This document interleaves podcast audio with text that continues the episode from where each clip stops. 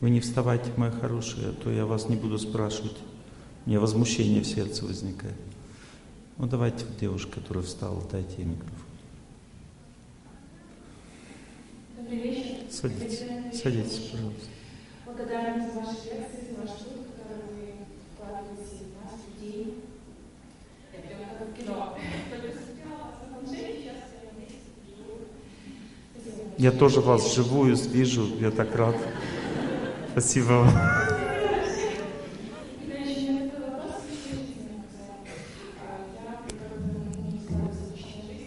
Вы еще не готовы пока, слишком рано для вас. Сколько вам лет?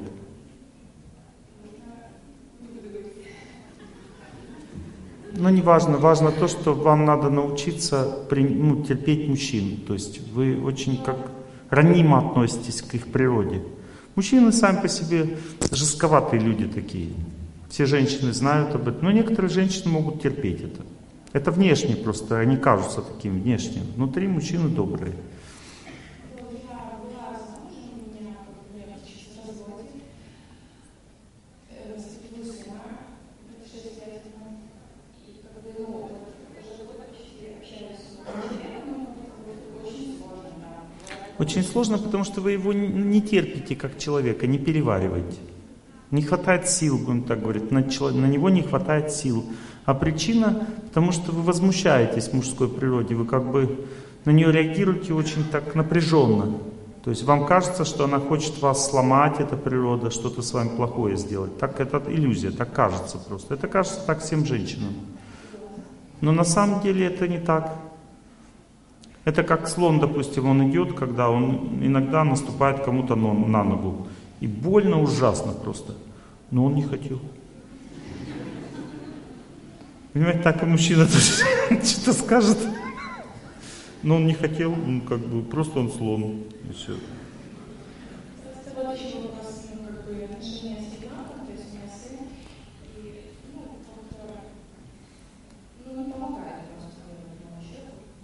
Не помогает что? Молодой человек не помогает. Он просто не, он не включился в отношения, понимаете? У него такой характер, что он может помогать, когда он уже считает, что он вот ваш муж, и тогда он начинает этим заниматься, думать об этом. Вот у мужчин так. Они сначала так, этим заниматься, хорошо. Так. Ему надо как бы настроиться. Вот этим, ага, так, понял. А до этого он не может начать. А женщина сразу, она раз, о, этим занимается, этим занимается. ай, Быстро, она быстро как бы включается. Пришла на кухню, о, можно приготовить, сейчас готовим, так. Все, пошла убираться под посуду, убираемся. А мужчине надо так приготовить, Мгм. Мгм. приготовить. Так, приготовить, приготовить. Ему надо включиться, понимаете? Он волю свою направляет, а потом готовит, она говорит, слушай, уже больше не надо готовить, уже все. Не может остановиться, то есть включился, очень сильно потом выключаться надо. И он потом на следующий день опять идет готовить. Ну, сильно включился, понимаете? Не может остановиться. Разная природа просто. Ему надо включиться, но он не знает зачем, потому что еще как бы не оформлены отношения. А женщина, она думает, чем мне за него замуж выходить, если он моего сына не любит? А он не думал даже об этом еще. У него другая природа просто. Он не может так оп и любить сразу. Надо на это настроиться. Я понимаю, что не требуете. Как знать начальник, когда говорит, я, говорит, не угрожаю, но и не шучу.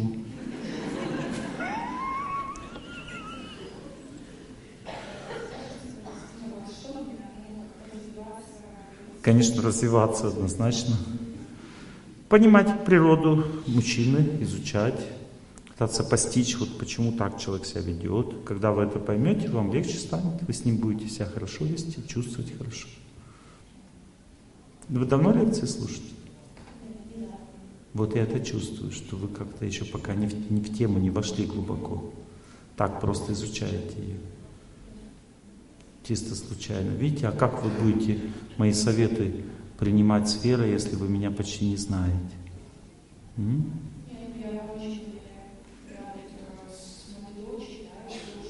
Угу.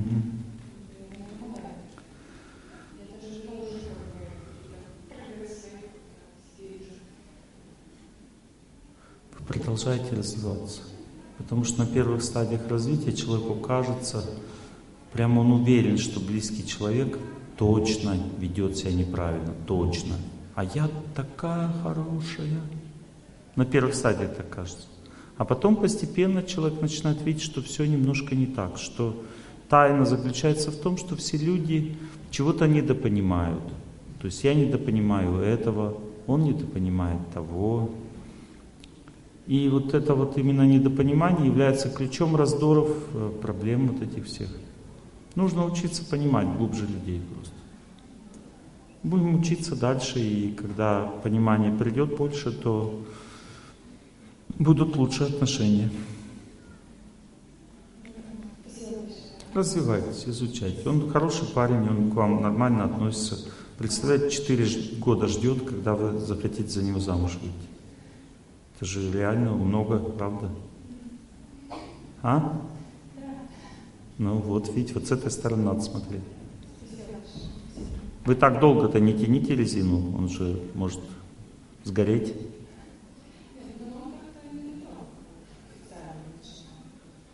А, вот так, да? Ну, ставьте условия ему, чтобы он тоже знал об этих условиях. Угу. Продолжайте отношения. Я думаю, придет время, все будет нормально. Ладно, у нас э, сейчас должна начаться лекция. Все собрались, зал полный. Давайте начнем беседу.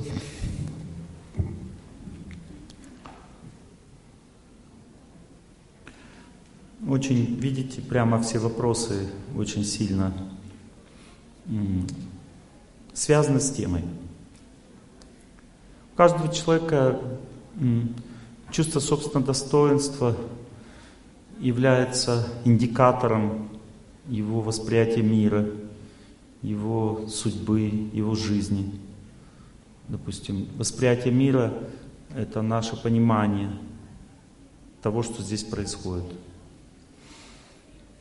Чувство собственного достоинства от этого понимания, оно работает. Допустим, если мы считаем, что вокруг военные действия, то чувство собственного достоинства сражается все время со всеми.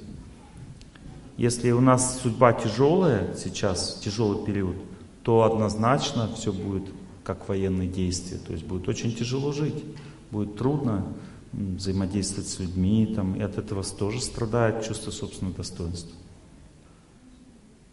И сама жизнь может накладывать отпечаток, потому что с возрастом люди разочаровываются как-то в жизни некоторые. Они могут чувствовать, что все плохо в этом мире, ничего не получается.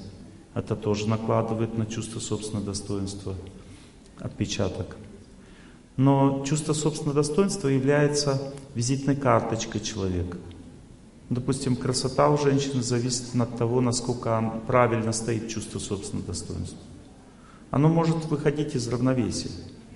Чувство собственного достоинства – это психическая структура нашего организма. У нас есть грубое тело или просто тело. Там нервная система, гормональные функции, там организм. А есть психическое тело. Об этом психическом теле даже наука современная не сильно говорит сейчас. Потому что ну, психику воспринимают как производное от грубого тела, от нервных импульсов. Кажется, что психика это просто вот какой-то э, какая-то комбинация нервных импульсов современным ученым. Кажется, что психика это комбинация нервных импульсов. И они так воспринимают психические функции. Но древние писания, веды говорят, что психика это самое фундаментальное, что есть в нашей жизни – это тело зависит от психики. То есть это наше тело питается от психики и внутри психики развивается. Например, веды описывают каналы психические, они называются шротасы. Внутри этих каналов развивается, допустим, внутриутробный организм. Вот, допустим, представьте такой чертеж всего нашего организма. Этот чертеж находится, это и есть шротасы, вот эти каналы. И этот чертеж находится уже в яйцеклетке, когда туда сперматозоид попадает, вместе с ним попадает туда душа. А душа имеет вот это психическое тело вокруг себя. Там есть чертеж, как развиваться должен организм. И по этому чертежу дальше клетки начинают развиваться.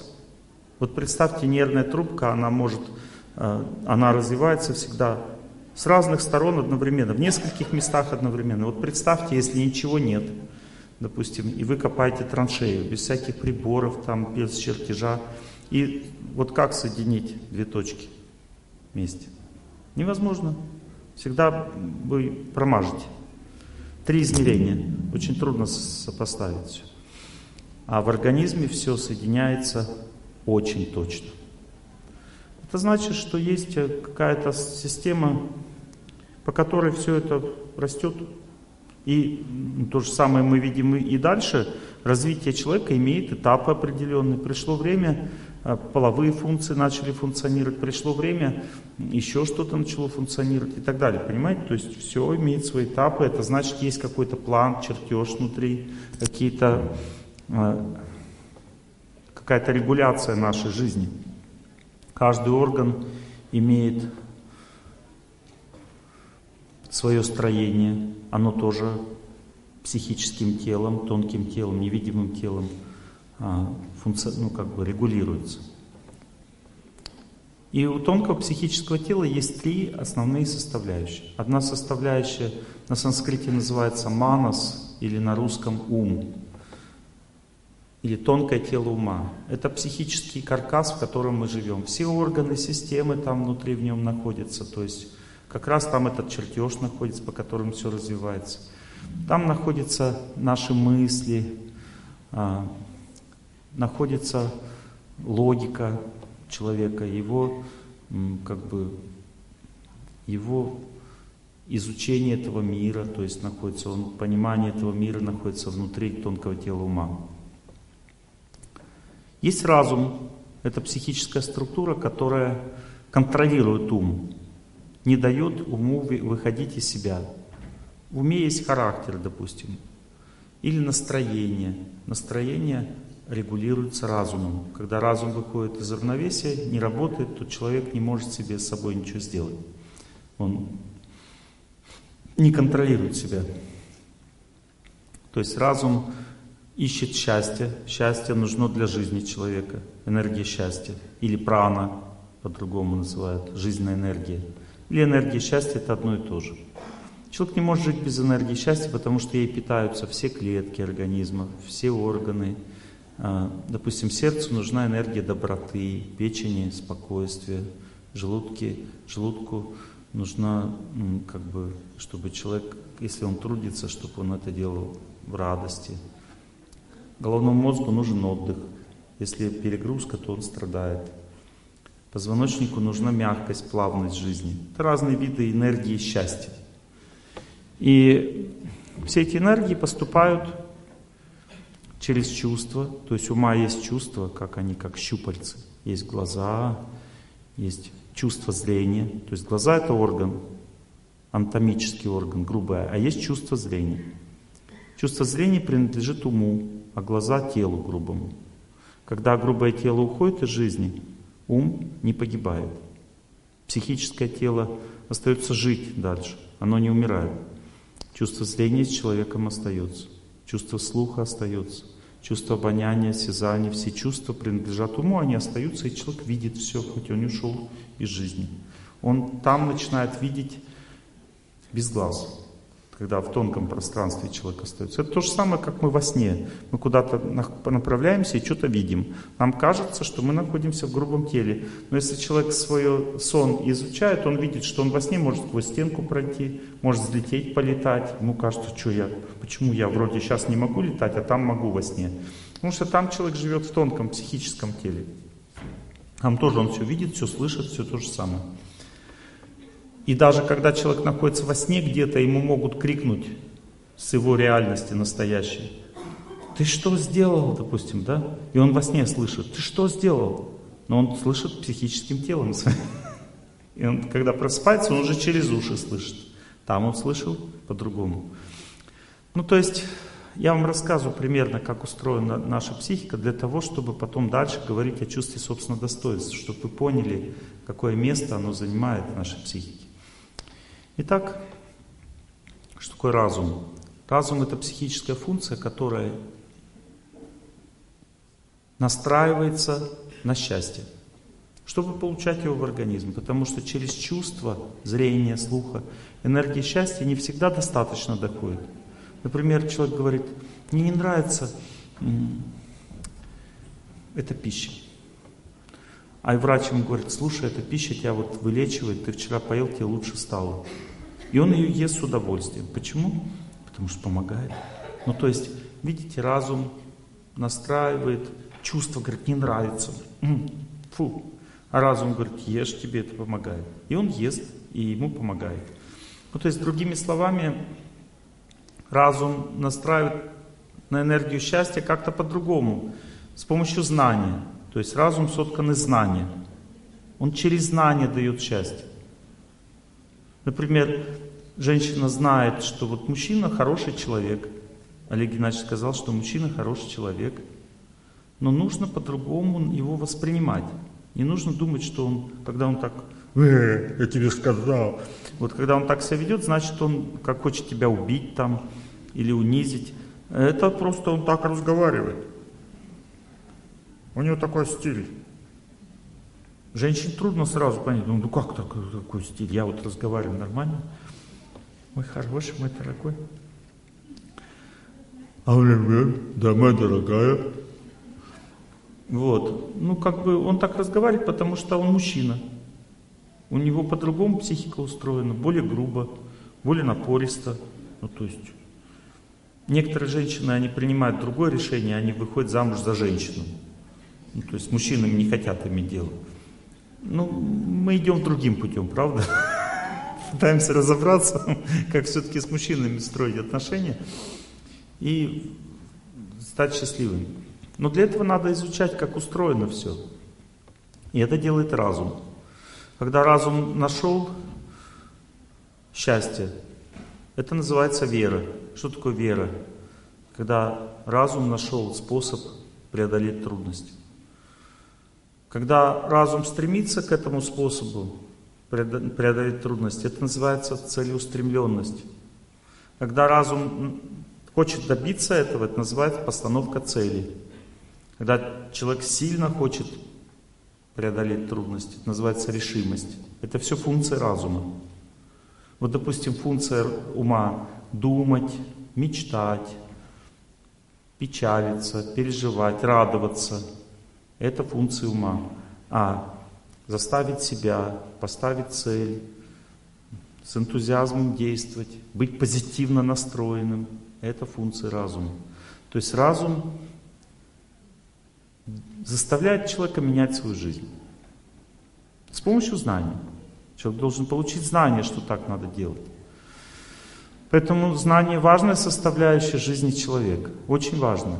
Оно меняет всю жизнь, восприятие меняется. Я на примере пищи сказал, что казалось, что плохая пища, но человек теперь с удовольствием ее ест. И если спросить, ты что есть, тебе вкус нравится? Нет, это полезная пища.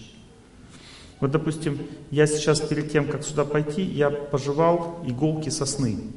Взял их, пожевал, там штук 6-7, пошел сюда на лекцию. Вы скажете, что вам нравится вкус, Олег Геннадьевич? А вы как бы верблюдом не были в прошлой жизни? Вот. Нет, мне вкус не нравится, но иголки сосны, они реально лечат вирусные инфекции. Вот я читал статью сегодня, вчера, что врачи не знают, что с этим делать. Те эти вакцины не помогают, и те уже не знают, что с этими вирусными инфекциями делать. А я могу сказать точно, что или иголки сосны, или иголки елки, разные штаммы вируса реагируют на хвойные деревья. Если человеку жевать просто 5-6 иголок, допустим, или заваривать, пить их, то он не будет болеть гриппом просто, не будет. Вот вы сейчас в зал пришли, вы сейчас друг друга заражаете. Между вами распространяется знание. То есть я вам говорю, распространяется знание. И параллельно распространяется вирус. Знаете об этом? Знание вы знаете, что распространяется. Насчет вируса вы не знаете. Но он распространяется однозначно. И на следующий день может у вас першить горы и начаться, слезятся глаза. И сон нарушится, жарковато спать станет. А потом дня через три подъет температура. Для того, чтобы этого не было, Найдите иголки сосны, заварите, пейте, и у вас не будет простуды. Это гарантия. Это знание, то, что я вам сейчас сказал. Если вы это будете делать, вы избавитесь от вирусной инфекции. Также можно делать детям. То есть завариваете, ребенок пьет, он даже не будет чувствовать, что вода даже вкус не меняет.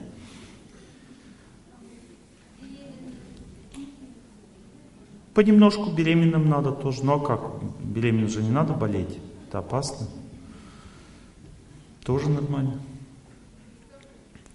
Ну, то есть, видите, разум заставляет человека действовать в каком-то направлении.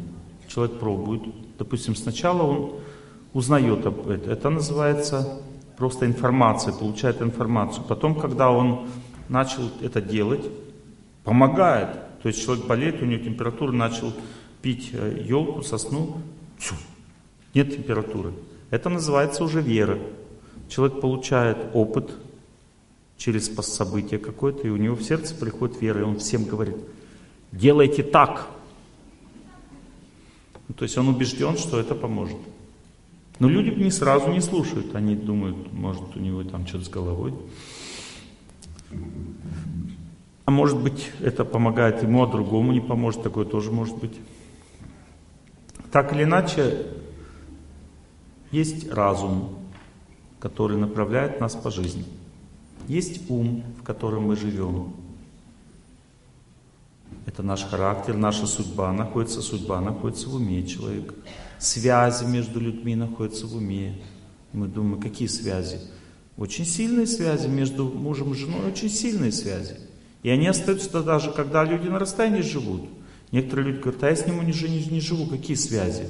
Они остаются хоть на другой конце земли, то есть в умственном пространстве связи не прерываются. Если мы, даже если человек уходит из жизни, вы чувствуете камень на сердце, когда думаете об этом человеке, переживаете о нем, это означает, связь остается.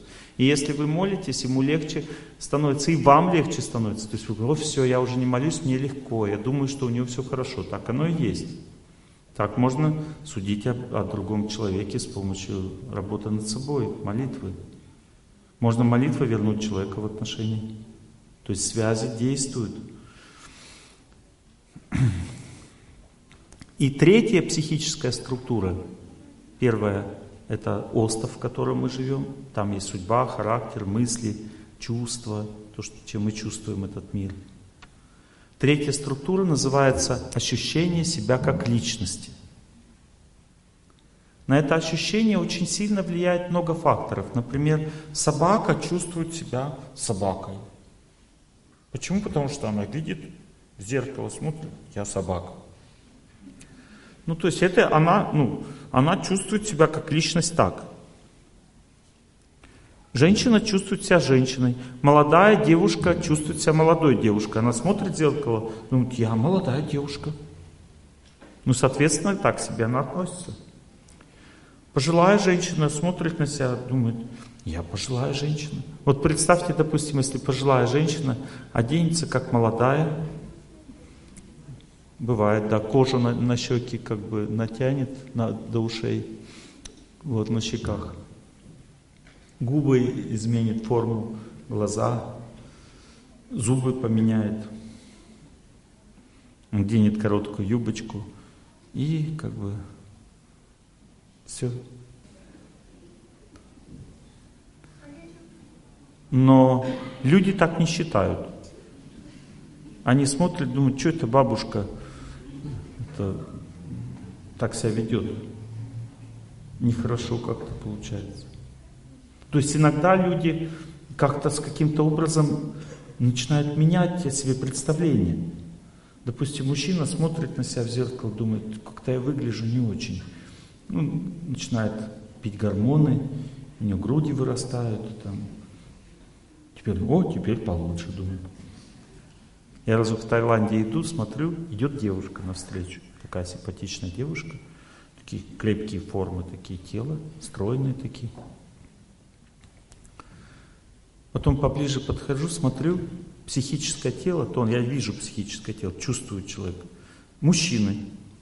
Еще раз, нет, не может быть. А? А?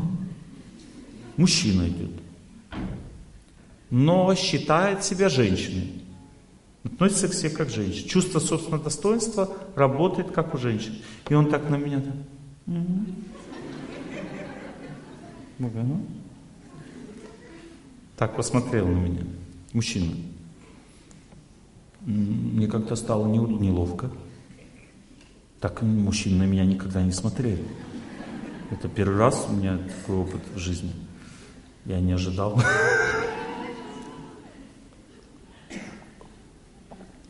Но он был убежден, что я воспринимаю его женщиной.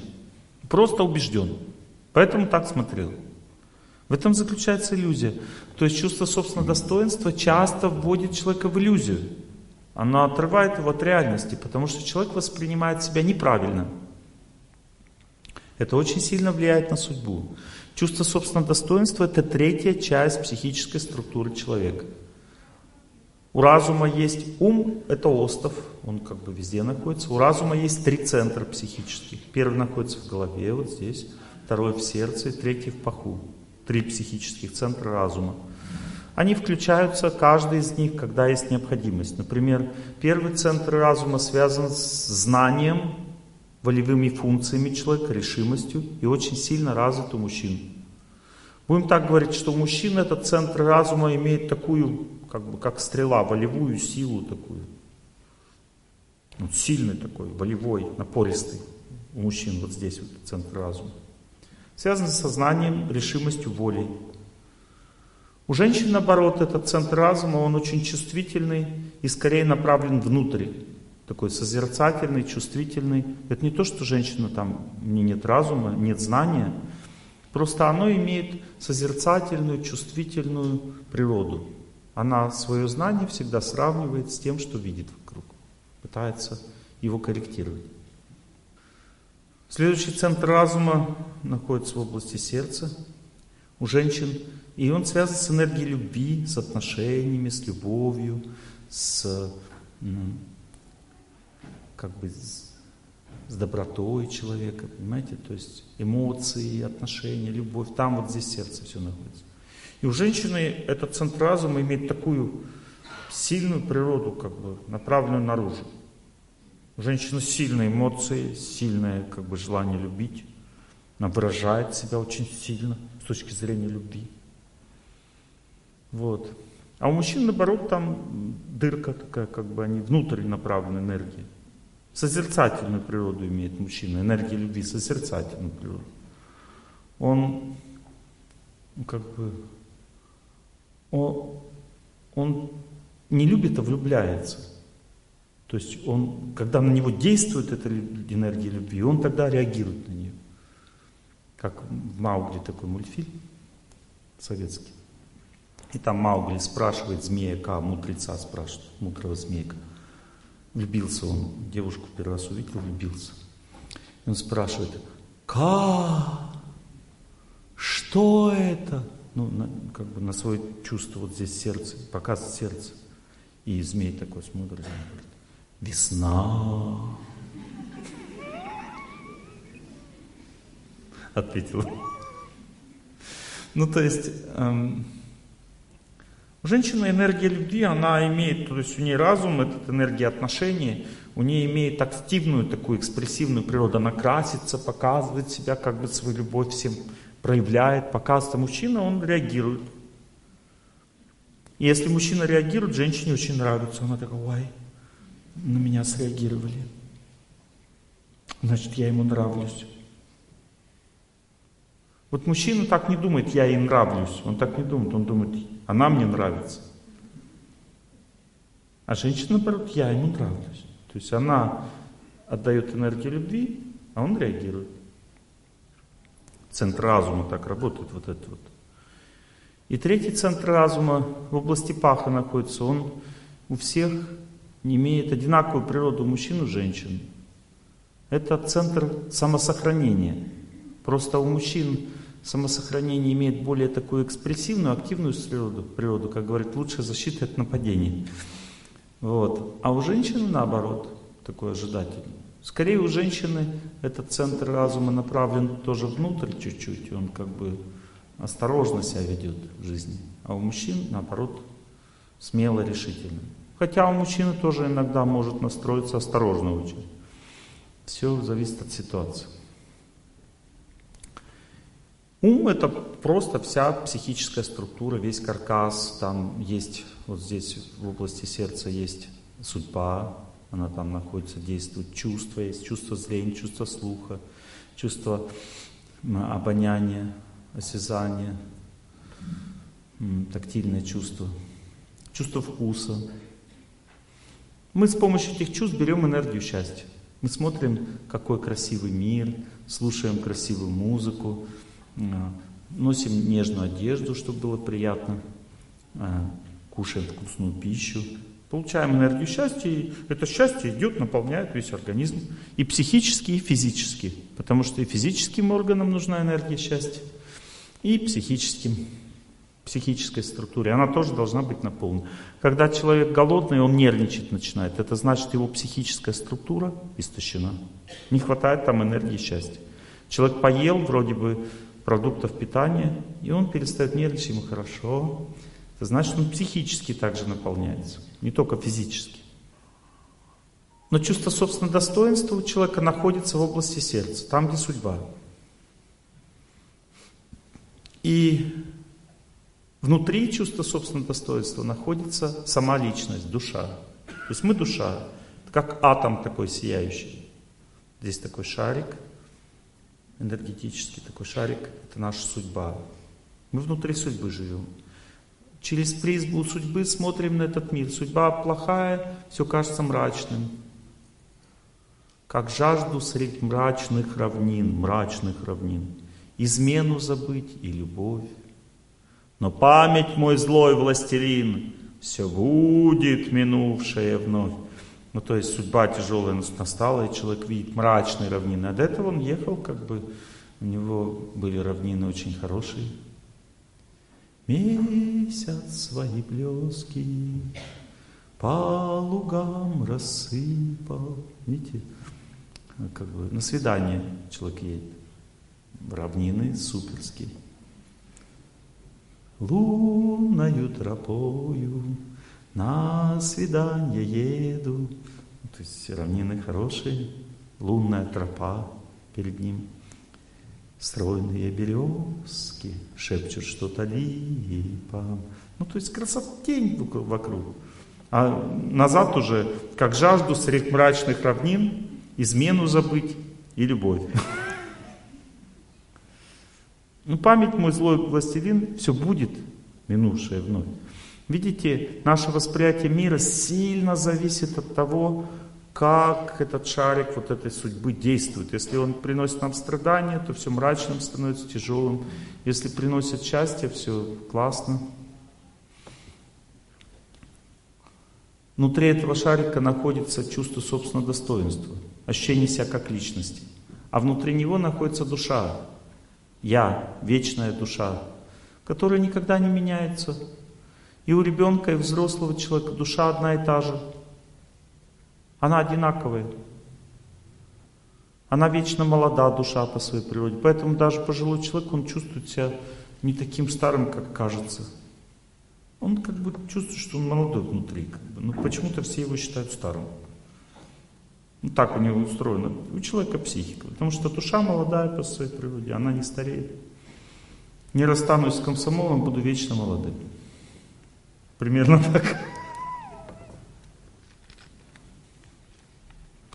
Чувство собственного достоинства э, – это такая сила, которая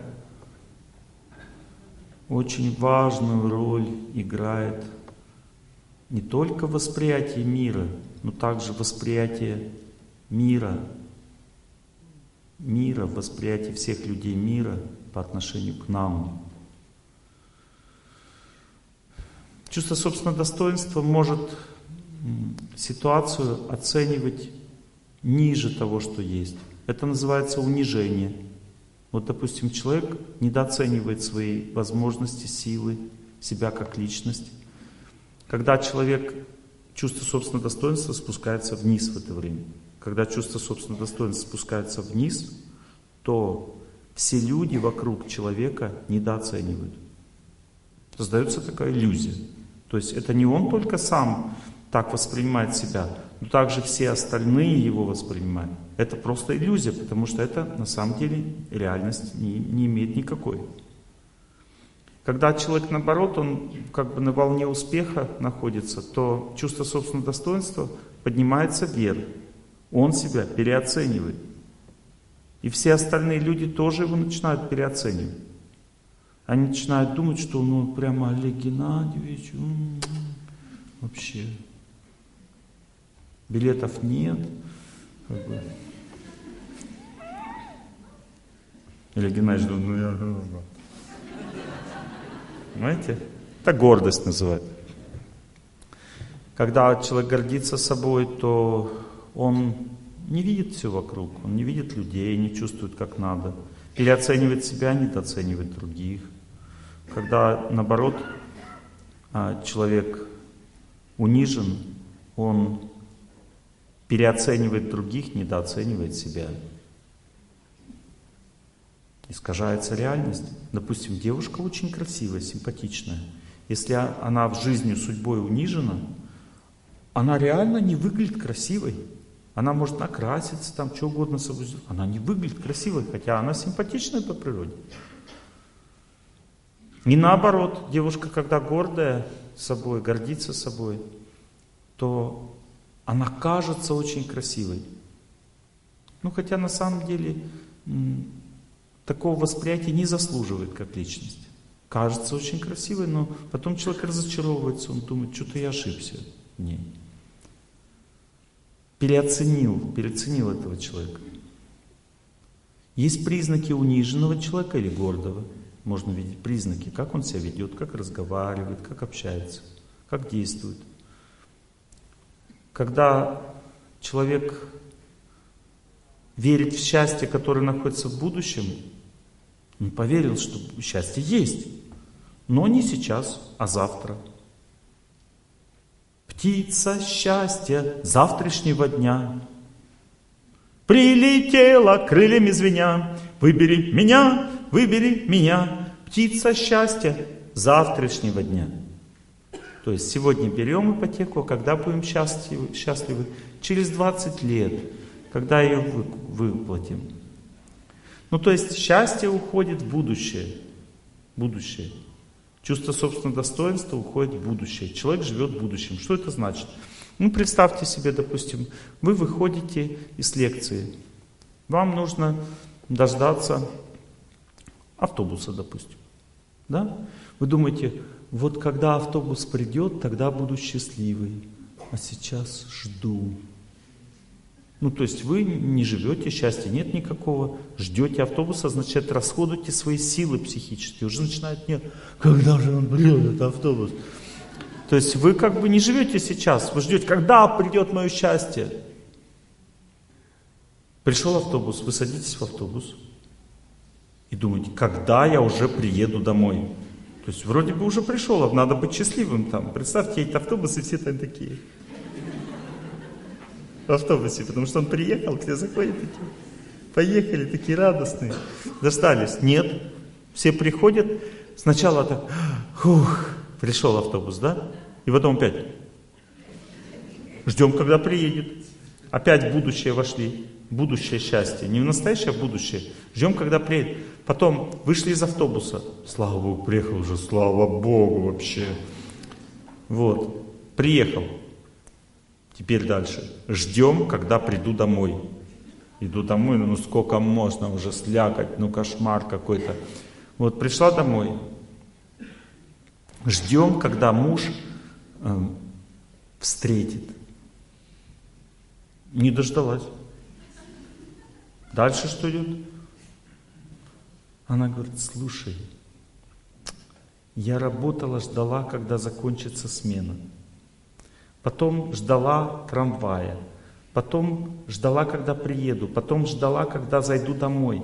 Зашла домой, и ты меня не встретил. Я столько страдала. И начинается скандал. Как будто он виноват в том, что она все это ждала. Она могла, допустим, во время трамвая, когда ждала, она могла там, допустим, всем счастья желать, радоваться жизни, на солнце смотреть, допустим, стихи сочинять в это время. Столько можно всего делать на остановке трамвайной интересного. Молиться там, еще что-то. Я желаю всем счастья, желаю всем. В трамвае тоже можно улыбаться всем. Любить людей. Если они все как не обращают внимания, надо сказать, допустим. Ну, что-нибудь надо сделать, чтобы народ встрепенулся. Ну, есть мужчина, допустим, стоит в трамвае, но он не знает, как людям помочь. Он такой чуть искренне сматерился такой. И все улыбаются. Почему? Потому что он сделал для всеобщего счастья это. Просто он как бы не знал, ну что именно надо сделать. Он как бы не додумался, что надо сказать, я желаю всем счастья. Ну и неправильно бы поняли. Там ну, какой-то сумасшедший, может сектант. Вот. А сматерился, все поняли. Вот. Радостно так сматерился. Вот.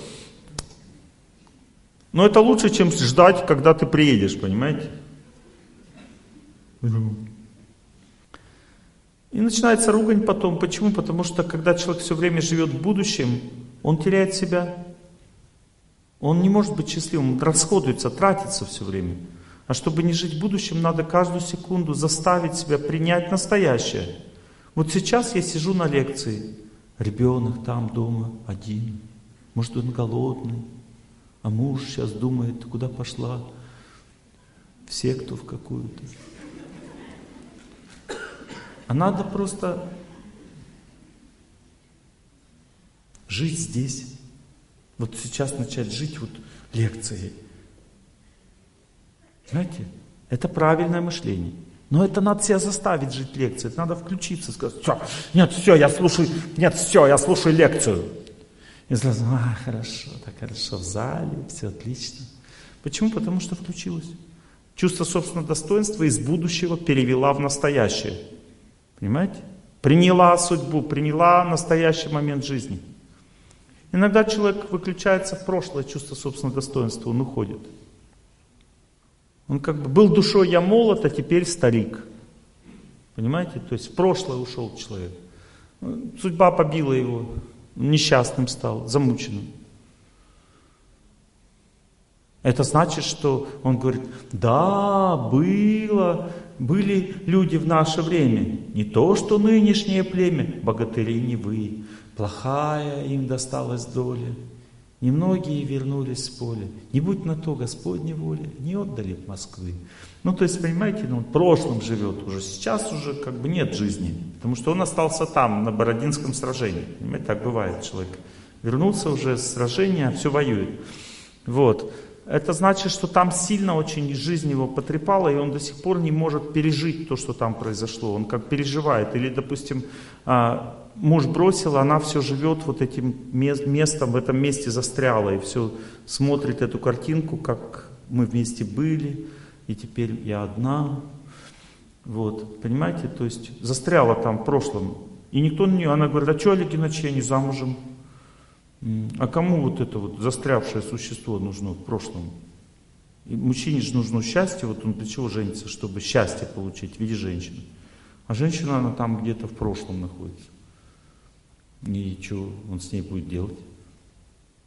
Понимаете? Конечно, иногда люди застревают просто из-за того, что у них какие-то расстройства психики. Но это другая тема совсем. Допустим, мам, может мне покушать?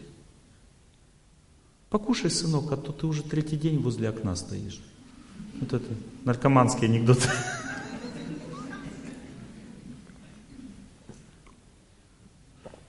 Это другая тема, это как измененная реальность. Ну, как бы тоже чувство собственного достоинства у этих людей неправильно работает, оно извращено, как бы, не, не функционирует нормально. То есть человек, поменялась у него картинка восприятия мира. А, или из-за наркотиков, или из-за спиртного.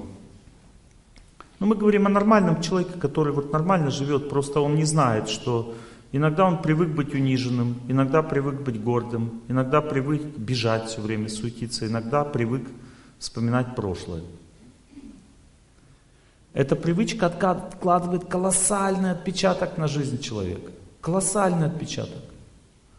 Потому что как человек воспринимает себя, так он и живет. Надо себя продиагностировать. О чем ты думаешь, когда ты остаешься один, когда ты не работаешь? Если ты о будущем думаешь все время, мечтаешь, значит тогда у тебя в будущем чувство собственного достоинства. Ты, значит, живешь в суете, в напряжении, не можешь отдыхать, не можешь расслабиться. У вас нет нормальных отношений с мужем, женой. Нет нормальных бесед, потому что бесед надо включиться в отношения. Надо вернуть себя из будущего. Это сложно. Принять судьбу, принять мужа. Это тоже чувство собственного достоинства. Вот женщина, девушка вышла замуж, а мужа не приняла до сих пор. Ну, думаю, зачем я вышла за него замуж? Но он не принц и не на белом коне. А все мужчины такие. Она просто не знает, что все мужчины одинаковые. Примерно. Ну, как бы чуть-чуть отличаются там ростом, весом, внешним видом немножко. А так в целом примерно одинаковые. Ну, то есть, что значит одинаковые? Значит, что они все немножко такие туповатые, грубоватые, делают вид, что они все знают ничего как бы не скажи. Всегда такие самоуверенные. Кажется, вообще ничего не знает, а он делает вид, что он все знает. Да? Так мужчины устроены просто. Такая психика, так работает психика. У всех примерно одинаково. И даже вот в зале я сейчас так сказал, мужчины сидят, думают, ну не, не согласен. Так природа работает. Они не согласны все время, у них свое мнение на все. Особенно, когда мужчина первый раз на лекцию приходит. Вот женщина первый раз приходит на лекцию, она такая садится. Интересно, неинтересно, интересно, неинтересно. Пытается понять, интересно или нет. Если интересно, она такая, все, начинает слушать. Интересно. Все включается.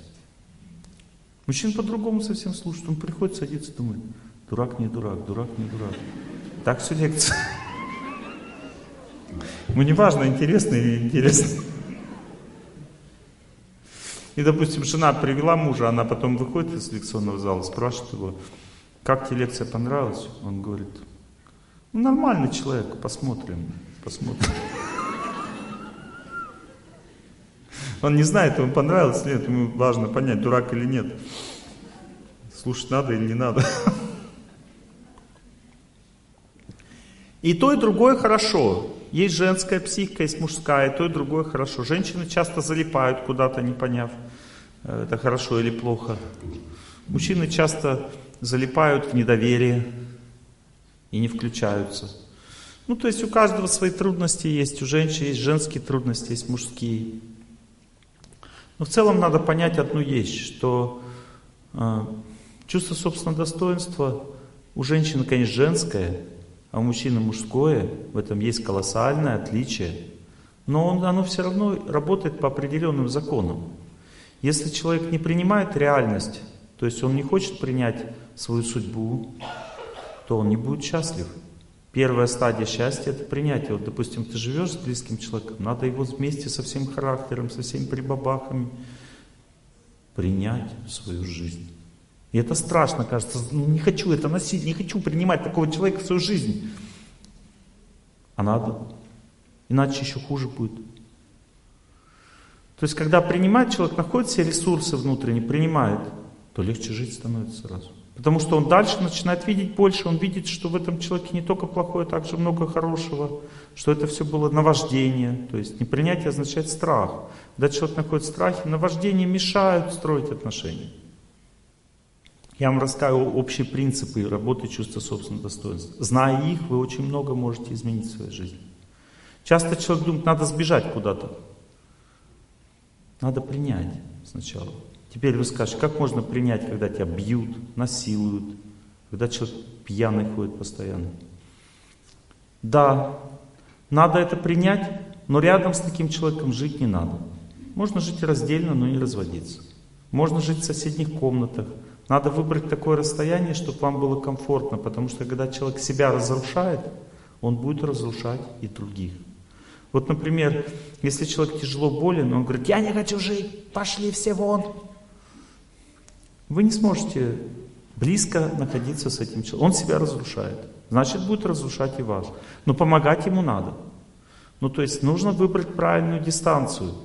То же самое униженный человек. Если ты приближаешься к униженному человеку, то тогда ты начнешь гордиться собой, сам не замечая того. Понукать им, скажешь, пошла вон, там еще что-то, понимаете, склонен унижаться. Если человек склонен гордиться, рядом с ним, не понимая того, тебе придется стать униженным. То есть, если ты приближаешься к гордому человеку, тебе придется унизиться, потому что он по-другому не станет с тобой строить отношения.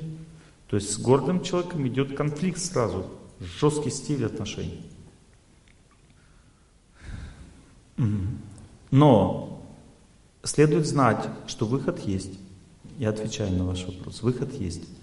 Нужно всегда принимать человека таким, какой он есть. Хоть гордый, хоть униженный, хоть э, в депрессии, хоть в суете.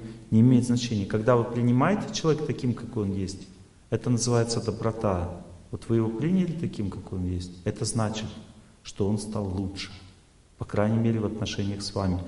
Почему он стал лучше? Потому что через принятие действует ваш разум. То есть вы принимаете человека, вы его принимаете, и незаметно, неосознанно для него и для вас ваше понимание мира входит в его жизнь.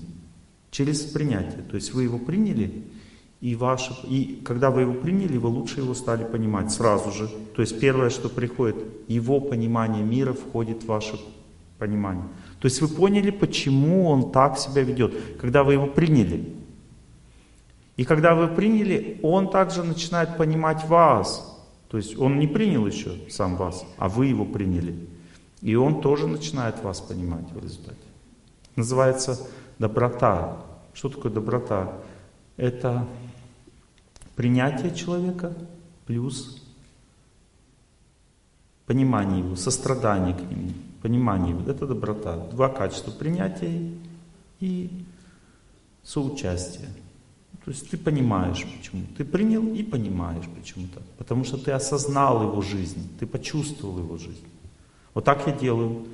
Вот, допустим, девушка на последнем ряду, она когда говорит очень импрессивно, это немножко нажимает, так прижимает к стеночке. Ну, я так ее принял, такую, думаю, ничего страшного, сейчас я приму это все.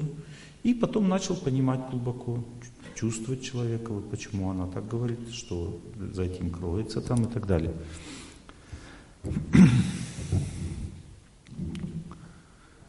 Очень важно знать, что чувство собственного достоинства, кроме вот этих всех движений по всем сторонам света, есть у него еще одна, да, еще есть, я вам рассказал, вверх, вниз, вперед, назад, еще не сказал вправо, влево, да?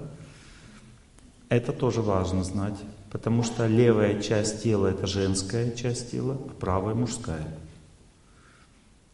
У женщины, когда чувство собственного достоинства уходит в женскую сторону слишком сильно, она становится очень чувствительной, эмоциональной, такая как бы ранимая очень. Все время устает, ей тяжело там. И хочется счастья, чтобы ей подарили его.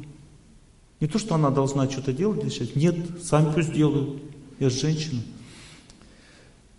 Это уход чувства собственного достоинства в женскую сторону меняет восприятие мира.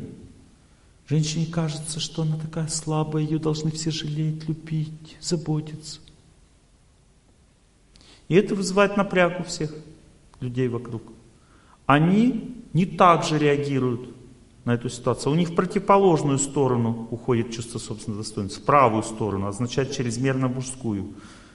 Означает, хватит плакать, хватит капризничать, хватит ныть. Может, женщина так сказать даже подружки. У нее мужскую может быть, если у тебя слишком женскую, у нее слишком мужскую. Все, кто рядом с нами, как бы чувство собственного достоинства всегда движется в противоположные стороны. Потому что в чувстве собственного достоинства всегда живет эгоизм или самосохранение. Если тебя тянут в одну сторону, ты тянешься в другую автоматически, понимаете? У, мужчины, когда в мужскую сторону чувство собственного достоинства уходит, он становится таким, знаете, как, как будто боевые действия идут. Он, Вперед, в атаку! Молчать! Вольно, смирно! Разойдись! Понимаете? То есть он как бы, ну такой, как бы он такой, ну он, допустим, это хорошо, когда ты на работе находишься, там боевые действия, надо чуть-чуть в мужскую сторону, чтобы чувство собственного достоинства, там ты трудишься, побеждаешь всех, пришел домой, и продолжаешь так же себя вести. Часто это бывает у, у командиров. Вот, допустим, муж, допустим, генерал-лейтенант, да, он приходит домой, он там накомандовался, и у него чувство собственного достоинства не вернулось назад, в середину. И он такой домой приходит, равняйся! А там уже как бы ну, семья, это же не армия. Вот. И жена такая, у нее сразу противоположную сторону чувства собственности. Она такая плакать садится. А ты меня уже замучил своим военным положением. Вот. Он говорит, хватит хнекать. У него еще дальше уходит в мужскую, у нее еще и дальше в женскую. Потом она уже не может, у нее в мужскую пошло. Она на него говорит, да ты, солдафон, на него. Она уже перестает плакать, она начинает уже когти выпускать, пошла бросаться на него уже. А он испугался, у него в женскую пошло. Ну и так далее. То есть идет постоянно вот это вот проблемы. Потому что люди, или, допустим, у женщины в мужскую пошло чувство, она стала бизнес-леди. Она такая вся деловая, пришла домой, такая сумочку бросила. Приготовь что-нибудь покушать мужу. Ну и его чувство собственного достоинства куда должно пойти? В женскую сторону должен. О, моя дорогая. И должен метнуться и что-то приготовить. А если нет, если у него тоже мужское осталось, чувство собственности у него, он, она говорит, он говорит, сама приготовь. Я тоже сработаю. И она такая, что? Ну, то есть начинается конфликт. Мужчина, когда чувство собственного достоинства в женскую сторону уходит, он становится такой весь, муля не нервируй меня, такой весь, знаете. Я с детства полюбил халву с орехами и с маком, и воздавая ей хвалу, кушал ее со смаком. Но, увы, увы, увы, я утратил вкус халвы. Что это такое в этом плане? Ну и пьяни, пьяни. Когда мужчина выпивает, у него в женскую сторону выходит чувство собственного достоинства. Он начинает плакать, иногда сплакнет, иногда обнимется с другом, скажет, что мой товарищ, товарищ родной. Ну, по женскую сторону. Когда человек выпивает мужчина. У женщины в мужскую сторону уходит, когда она делает руки вот так вот в другую сторону руки так. Так. Все, понеслась. Есть картина такая, женщина с веслом. Видели? Знаменитая. Она такая спортивная. Ну, посмотрите на эту картину. Мужскую сторону у нее шло такое чувство, собственно, с веслом такая. Ну, сейчас это как бы такое образное уже выражение. Уже от картины от советской эпохи ушли уже в реальность. Но женщина с веслом означает всех гонять по подоконникам. Вот. Чувство собственного достоинства ушло в другую сторону, не туда, куда надо. Теперь, что я хочу вам объяснить всем этим? Я хочу объяснить, что когда чувство собственного достоинства уходит в сторону, у человека меняется восприятие мира. Это очень важно понять. Он искренне думает, что это правильно. Женщина должна быть такой, Олег Геннадьевич, в наше время. Или, а что вы хотели, мужчина поменялся.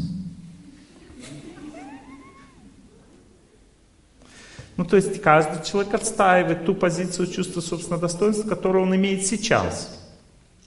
И будет отстаивать, пока он не получит знания. И знание заключается в том, что э, чувство собственного достоинства должно встать в середину. Означает, что женщина понимает, что она женщина. Но она это понимает не так, что все должны прыгать передо мной на задних лапках и ценить меня, любить, уважать. Она это понимает по-другому, что я должна всех любить, ценить, уважать. И тогда они будут благодарны мне за это. Я не должен ждать, когда трамвай придет. Я должен занять себя чем-то в это время. Желать всем счастья. Понимаете, занять, вот человек не может себя занять, пока его чувство собственного достоинства ущербно. Оно всегда куда-то его, ну, понимаете, тянет, когда оно ущербно. Вот маленькие дети, допустим, взять. Ребенок находится в страхе, грудной ребенок. Поэтому чувство собственного достоинства всегда куда-то улетает. Он или становится шаловливым, гордится собой, или наоборот униженным, плачет, или он бежит куда-то суетиться, или наоборот депресняк входит такой, пугается всего. Понимаете, то есть это естественно, когда слабый разум, когда человек не понимает, как действовать. У него все время его шатает туда-сюда, то так, то сяк. И это все накладывается серьезный отпечаток на жизни, потому что судьба человека не может эффективно, нормально и счастливо работать, если чувство собственного достоинства ушло не туда. На обиженных воду возят. Понимаете? Не обижайся, чтобы на тебе воду не возили. Не гордись, чтобы не потерять всех, не остаться одному в пустыне. Не суетись, чтобы не устать и не расплескать свое здоровье и свою семью. Не в депресняк не впадай, чтобы не остаться одному у разбитого корыта. Ну, то есть человек должен возвращать себя назад из этих всех состояний. Он должен стремиться наблюдать за собой, следить, куда меня понесло сейчас. Но самое главное, нужно знать принцип. Чем больше человек отдает себя другим, чем больше он радуется людям, чем больше он старается служить, тем больше чувство собственного достоинства само встает на место. То есть его можно возвращать с помощью знания, а можно с помощью правильной жизни. Вот, допустим, человек о всех заботится, радуется, бескорыстно. Если корыстно заботится, унижение приходит. Вот, допустим, жена приготовила мужу и ждет, когда он ее поблагодарит. Не поблагодарил, унижение. Поблагодарил гордость. Да, я такая. У меня все очень вкусно. Понимаете, то есть, но когда она просто послужила ему, бескорыстно сделала что-то, приготовила, он поел, не поблагодарила, она, ничего страшного, нормально. Понимает, почему он не поблагодарил, приняла это. Не то, что ей легко, она приняла. Не поблагодарил, потому что занят. У него большие дела, у него там проекты в голове. Не может поблагодарить, забыл, забыл просто. Теперь вы скажете, а как вот найти силы проглатывать все время то, что нам дает судьба. Близкие люди неблагодарность проявляют, не замечают нас, не видят, что мы делаем, не, не, как бы, не реагируют правильно на нас. Как ну, реагировать на это все правильно? Что делать? Для этого нужно знать, что человек не должен просто жить внешним пространством. Работа, дети, дом, а, не должен жить только внешним пространством. Есть еще внутренняя жизнь, внутреннее пространство. И переключаться на это пространство внутреннее каждый человек обязан обязательно. Большинство людей просто даже не знают, о чем речь. У них никогда этого переключения не возникало в жизни, и поэтому они истощают себя. Работа истощает человека, дом истощает человека, семья истощает человека, заботы все истощают человека, учеба истощает человека. Но человек должен наполняться. Вот как определить, что человек истощен? Жена приготовила мужу, он не поблагодарил, и она уже не может, она с ума сходит, и обидно до слез. Это значит, что у нее не хватает внутренней жизни, наполнения не хватает. Что такое наполнение? Допустим, если здоровье слабое, из-за того, что ты внешне растратился, здоровье стало слабым, Нужно идти с радостью, бежать на природе. Нужно служить добрым людям, радоваться, дружить с добрыми людьми. И нужно идти в храм. То есть, если ты болен, у тебя здоровье страдает, природа поможет. Человек здоровье наполняет природой. Три вида деятельности. Длительное непрерывное движение, пост на свежем воздухе, на воде и неподвижное положение тела. Три типа аскезы дают человеку здоровье на свежем воздухе, на природе. Если у человека социальные трудности, он истощен социально, он, его бросили близкие, у него нет работы, это просто не хватает сил, понимаете? Вот когда жену муж бросает, не хватает сил. Каких есть силы здоровья, идут от природы, есть силы э, нравственные, идут от, от людей. И дают возможность иметь социальную силу. Ну, то есть, если ты людям служишь, допустим, у тебя есть много друзей, то у тебя сильная возможность иметь семью, высокое положение в обществе, любимый труд, хорошие отношения с друзьями, с детьми, с правительством, с женой, с тещей. Понимаете, все это означает сила в человеческих отношениях. Сила, идущая от добрых людей. То есть ты истратился на людей, у тебя нет силы, ты со всеми ругаешься. Ищи друзей, служи им, заботься о добрых людях. Поэтому каждая семья должна иметь друзей, которых она приглашает себе домой, кормит, заботится.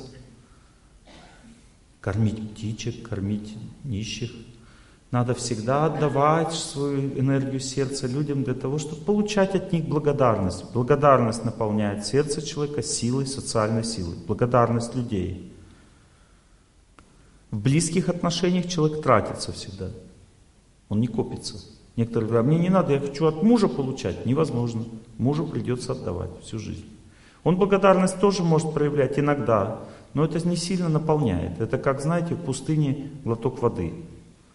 Все равно пить хочется. Но человек, женщина наполняется, в основном от женщин нужны подружки. Мужчина от друзей наполняется, а на жену расходует, отдает энергию. Многие люди не хотят отдавать. А почему все скандалы в семье возникают? Потому что этот принцип людям непонятен. Я для тебя живу, понимаешь? Для тебя. Не, не понимает. Он говорит, это я для тебя живу. Ну, то есть, они друг другу говорят, отдавай мне. Дед говорит, нет, ты мне отдавай. Ну, то есть они понимают, что э, близкие люди расходуются друг на друга. Они не, не берут друг от друга, расходуются. Родители расходуются на детей. Но там также они от детей получают что-то. Просто вот неосознанную какое-то счастье от детей не получают. Но расходуются на детей. На родителей мы тоже расходуемся. На работе мы тоже расходуемся. Где человек копит счастье? Где-то происходит то, что его чувство собственного достоинства перестает метаться. Оно утверждается в сердце по отношению к своему здоровью, по отношению к социальной своей позиции. Для этого нужно, нужна внутренняя жизнь. Что такое внутренняя жизнь? Это я настраиваюсь любить друзей. Мне некогда, я говорю, да мне некогда, какие друзья, вы в Беларуси, Олег Геннадьевич, не были, здесь все пашут целый день. Какие друзья? Ну, пашут везде, все целый день, только в Беларуси. Я много где был. Вот. И, а, понимаете, нужно понять, что это необходимость, и тогда все будет. Ну, допустим, я привожу пример. Если человек влюбился, он найдет время на свидание. И в Беларуси найдет, там же все в Беларуси работают постоянно. Не, ну, Олег Геннадьевич, ну на свидание вы что, смеетесь? Ну, я спать не буду, пойду на свидание. Понимаете, да, о чем я говорю? Необходимость, нужна необходимость. Если сильная необходимость, то вы найдете время с друзьями, допустим, перерывчик на работе, раз пообщались, по-доброму. Не то, что там по-доброму служить, как у тебя дела, все хорошо, я рад за тебя. Ну, то есть служить друзьям, служить природе, радоваться природе. Вот здесь вот парк красивый. Послезавтра я там пойду бегать 16-17 километров наполняться силой, иначе как я буду отдавать людям энергию, если у меня ее не будет. Речка тоже бежит такая речка, быстрая, серебристая. В нашей местности протекала. И красавицы, люди добрые, эту речку называли. Наполнение идет. Мы с речкой общаемся. Понимаете, наполнение. Для того, чтобы природой на... Когда человек природой наполнен, он какой? Природой наполненный человек какой? Здоровый такой. Или женщина такая здоровая. У тебя беременность наступает? Конечно, Геннадьевич. Здоровая такая она. Три беременность наступила. Кстати, понимаете, здоровая она у нее. Она ржет как пулемет. Почему? А потому что у нее много энергии природы. А почему много? Потому что она переключается на природу. Она, видно, с детства выросла на природе или еще как-то, ну то есть у нее этот переключатель, он у нее работает, понимаете? И она может настроиться на природу, она любит природу. Вот это в этом заключается секрет. Э, люди некоторые забывают про природу вообще, не, нет никакой любви к природе, понимаете? Не знают, что такое энергия воды, которая дает человеку гармонию, спокойствие, гормональные функции улучшает там и так далее. Столько делает. И каждая энергия природы дает что-то свое. Но люди, они не любят, забыли. И поэтому нет здоровья. Они говорят, здоровья нет, потому что пища плохая, витаминов нет. В основном здоровье плохое из-за того, что нет природы, контакта с природой. Ученые провели исследование, оказалось, э, больше всего живут те люди, которые на огороде возятся. Долгожители это огородники просто. А у них контакт с природой есть, они наполняются силой природы, все, здоровы. Пища тоже дает, конечно, здоровье, но не так, как сильно, как природа. Пища тоже нужна здоровье, но это другая тема. Нужно любой, любить природу. И это особое чувство. Вот один человек на море поехал, он там, ой, я сильно отдохнул на море, сильно отдохнул. А другой говорит, «Ну, я тоже съездил, ну что там, грязь кругом. Волны большие, пена какая-то вообще.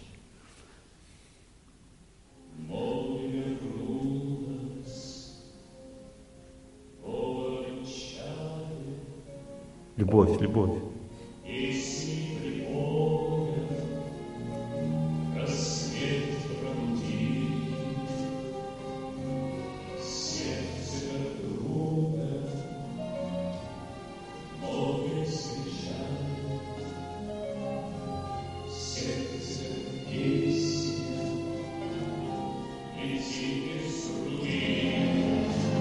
Любовь.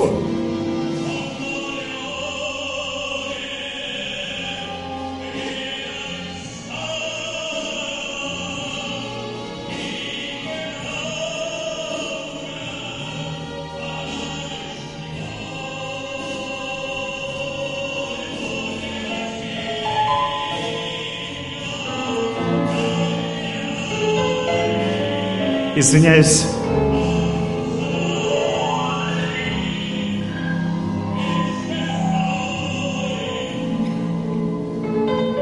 Я извиняюсь, у меня две музыки одновременно. Сейчас я вторую выключу. Сейчас. А может быть не надо?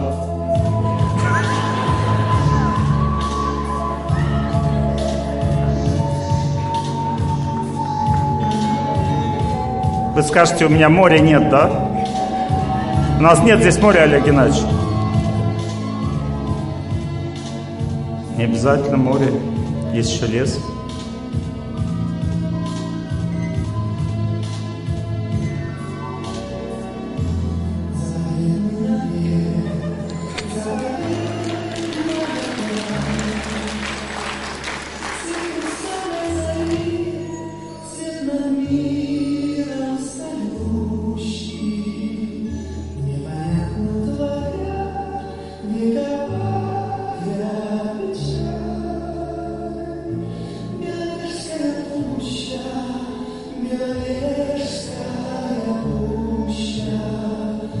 Видите, здесь родительский дом.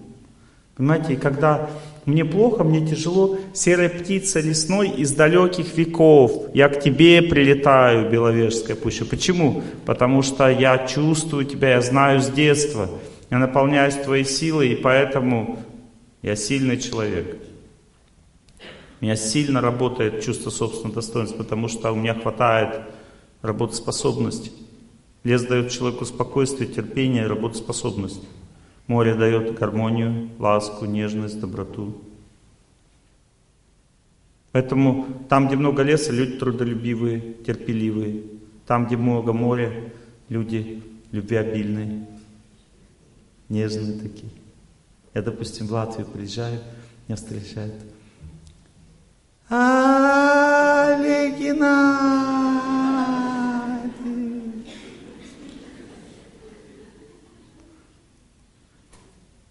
Допустим, Минск приезжают люди.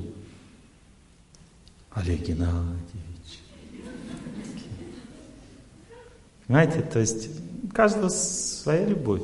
Она связана с, с природой, которую человек... Чувство собственного достоинства человека работает в соответствии с тем, что им Бог дал, той среде, в которой он находится. Формируется его возможность жить. Но внутренняя жизнь означает наполненность человека, у его успех настоящий. Сейчас много говорят об успехе, но не понимают, что успех возможен только если ты наполненный. Вот, допустим, если ты израсходовался в отношениях с тещей, у тебя нет сил с ней установить отношения, рушится твоя семья. Почему? Потому что у тебя не хватает социальной энергии, не хватает доброты людской. Иди, дружи, общайся с добрыми людьми, наполнись отношениями с людьми. Тогда ты сможешь победить свою судьбу в отношениях с близким человеком, у тебя хватит на него сил. Ты не сможешь быть униженным, не сможешь, э, ни, ни в депрессняк не войдешь. Почему? Потому что у тебя хватает сил, понимаете? Нужны социальные силы, силы отношений. Нужно наполняться этими отношениями. Для этого нужно правильно настроиться. Нужно уметь внутреннюю жизнь совершать, не только суетиться, не только жить в напряжении, а также уметь э, наполняться, и тогда у тебя личная жизнь намного лучше будет, потому что жена, допустим, начала капризничать, а у тебя хватает сил на нее. Ну как определить, допустим, что хватает сил? Вот как человек выглядит, который хватает на жену сил? Он, у него сильная позиция внутренняя, у него много друзей, он счастлив вообще в целом жизни. Но жена всегда будет выносить мозги. Поэтому нужно принять это, что женщины эмоциональны очень, они чувствительны, ранимы, и радоваться своей жене.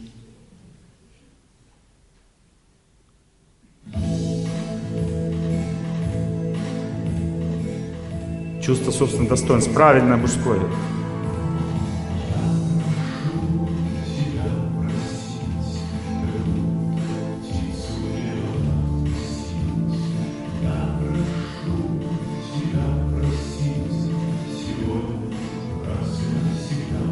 Не простила, ведь? Не прощает.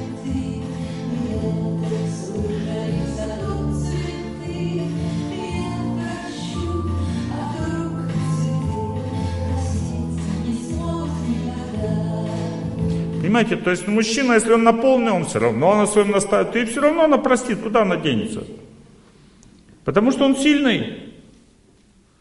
Женщина тоже, которая как бы, ну, у нее сильная позиция, то есть она наполненная отношения, немного подружек, она всех любит, со всеми как бы хорошо относится, ко всем. А, она тоже, у нее сильное же уже по-женски чувство собственного достоинства сильно работает. А, как у женщины, э, это немножко по-другому, но, но тоже очень сильно, сильная позиция женская, и это приносит огромное счастье всем, и женщине, и мужчине.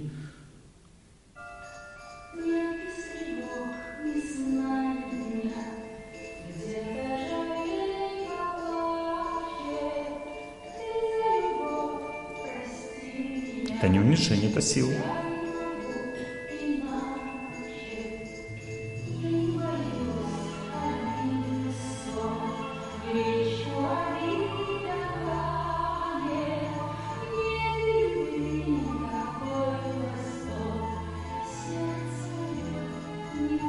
любить, она служит любовью.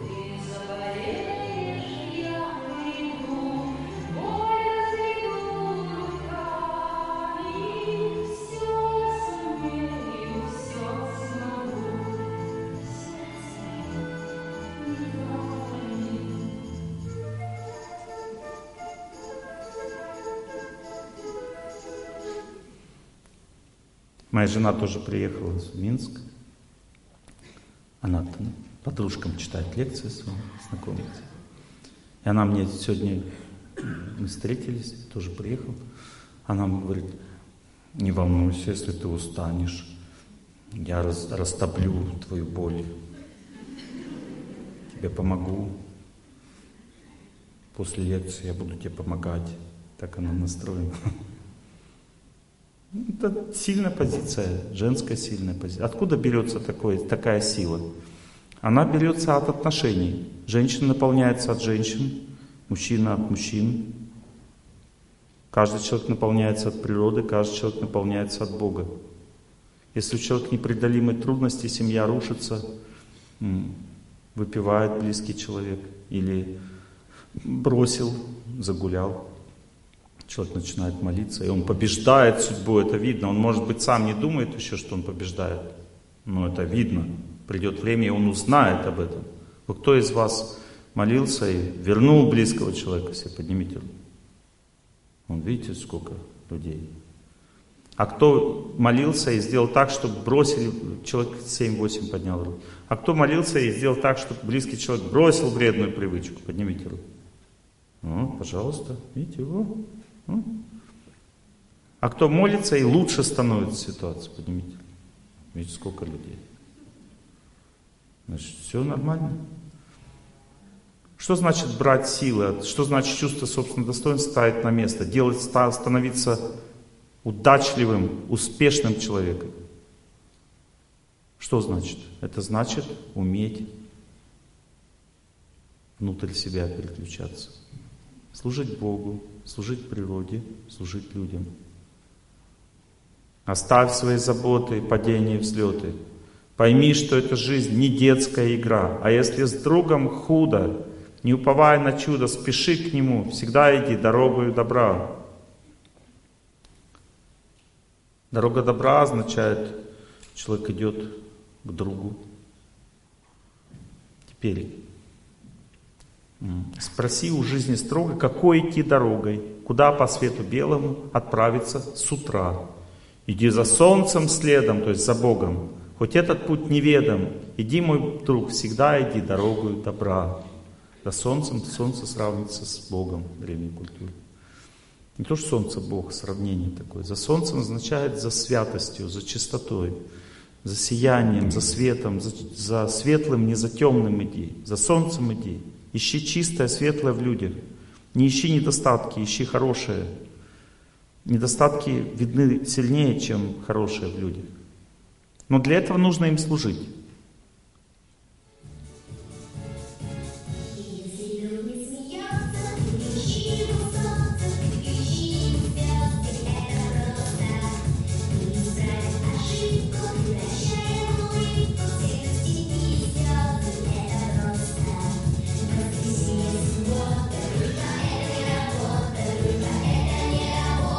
Объясняют вам дети.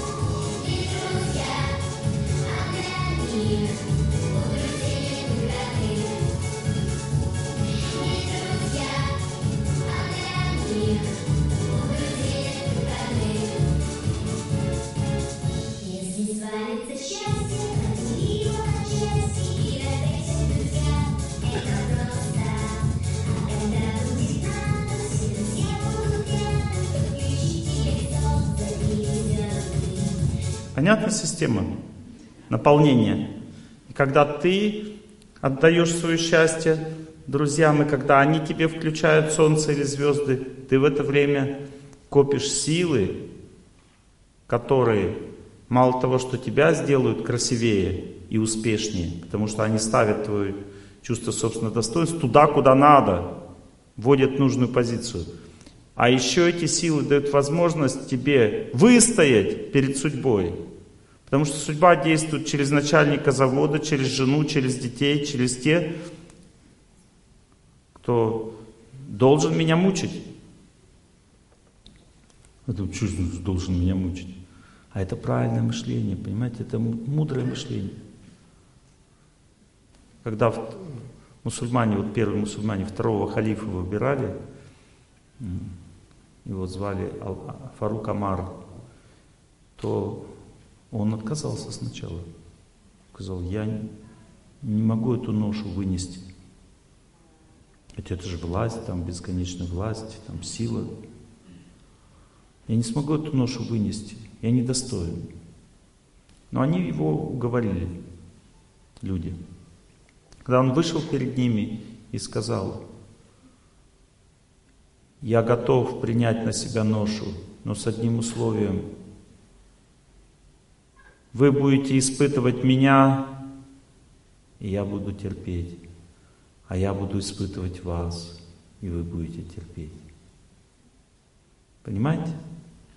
Это называется установление близких отношений. Вот это надо говорить в ЗАГСе. Не мы будем вечно там друг с другом. Согласен ты всю жизнь прожить там с этой женщиной? А, конечно, согласен. Посмотрим.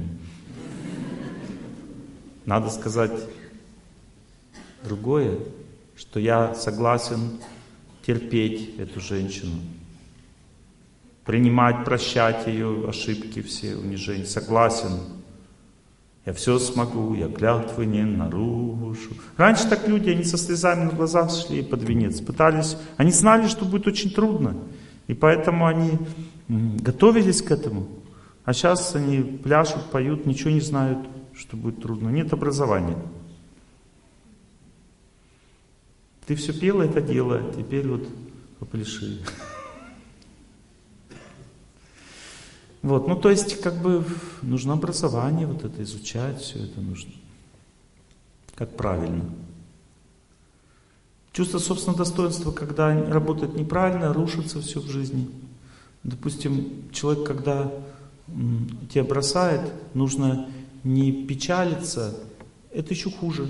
Нужно брать силы оттуда, куда надо, откуда надо брать, от Бога, от святости, наполняться святостью, чистотой, потому что когда тебя бросают, это предательство, это измена, это грязь, она вся тебя наполняет, и а, в этой грязи ты думаешь, нет счастья, нет справедливости в этом мире, наполняешься отчаянием, тебя, ты униженный и попранный судьбой, чувство собственного достоинства назад и вниз ушло.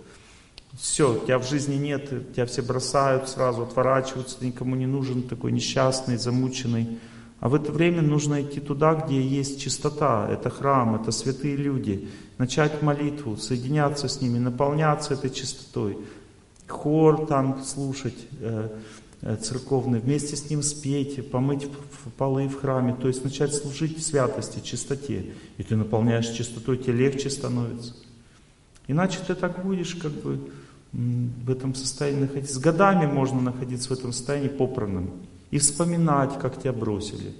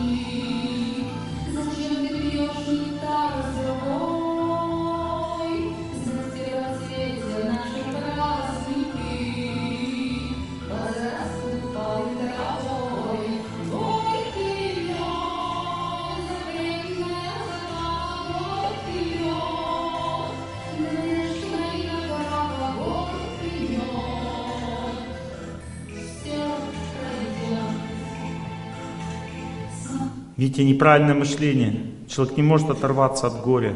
Он постоянно думает об этом, думает, он не может жить нормально. Потому что он что-то перепутал, понимаете? У разума есть одна удивительная функция, которая называется вера.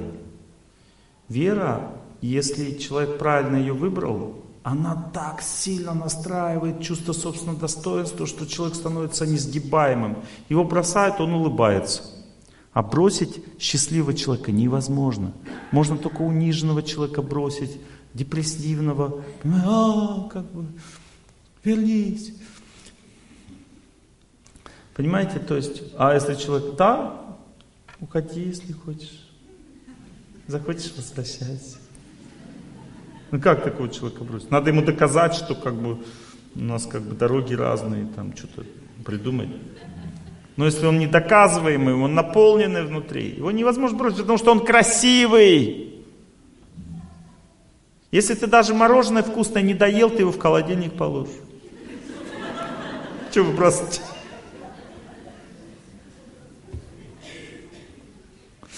Понимаете, ну вкусный человек, хороший, зачем бросать? Ну занесло тебя куда-то, ну зачем бросать? Как бы хорошая жена, зачем бросать? Сильного человека невозможно бросить. Для того, чтобы тебя бросили, ты должен сломаться. А человека ломает вера. Запомните, если ты верила не в Бога, а в мужа, а так в основном все люди верят. Эти люди верят в то, что это сильное счастье. Они очень наивные по природе. Вот полюбила человека, сильное счастье получила, кусочек счастья получила, как бы, и все. И дальше, как бы, вся жизнь разрушена. Почему? Потому что таков закон. Запомните, когда человек поверил в человека, то он теряет себя. Его чувство собственного достоинства сразу уходит, потому что когда мы любим святость Бога, святость нам отдает столько, сколько мы даем. Человек, когда полюбил, он очень сильно верит за взаимность, ну, верит, понимаете, то есть включил веру. То есть есть любовь как доверие, допустим, а есть любовь как вера. Вот когда человек сильно очень понравился кто-то, и у него включилась вера, как бы, любовь как вера, этот человек никогда не станет твоим мужем или твоей женой. Это невозможно. Почему? Потому что ты теряешь себя в этой любви. Эта любовь как вера принадлежит только Богу. Нельзя с человеком связываться в таких отношениях.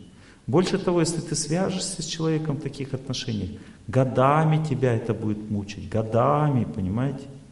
Ты будешь вспоминать это, даже уже у тебя будет другая семья. Это страшная любовь, как вера, это страшная штука, разрушает жизнь. И человек искренне верит, что он когда-нибудь встретит свою такую любовь. Это невозможно, потому что когда в человека верит, его отшибает сразу. Он не может это переварить просто. Где же ты? Не знаю. Где же ты? Как эхо повторяю. Где же ты? Несется с высоты. Понимаете? Невозможно остановиться. Только вера в Бога может разрушить этот порочный круг. Когда человек чувствует Бога, радуется Ему, чувствует святость, у него сердце а, облегчение. И если его бросили, если он вот эту почувствовал любовь от человека, такую как вера, любовь, страшная штука. Хотя человеку так хочется это почувствовать. Если он почувствовал такую любовь, он обязательно разрушит свою семью или свои отношения, потому что выдержать это невозможно. Кто из вас вот так с человеком вас влюбились так сильно, что вам пришлось расстаться с человеком? Поднимите. Видите, некоторые люди знают об этом. Невозможно выдержать. Человеческий, нет человеческих сил, чтобы это выдержать.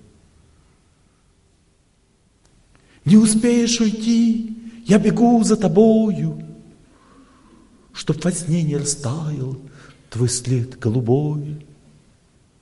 Вот такая любовь, вот такая беда, И когда тебя нет, ты со мной, ты со мною всегда. Знаете, тяжелая ситуация.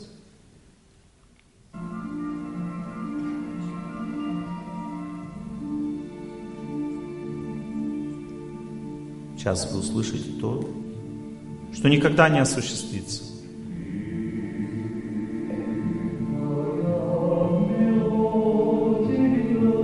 Любовь, вера, потерянная жизнь.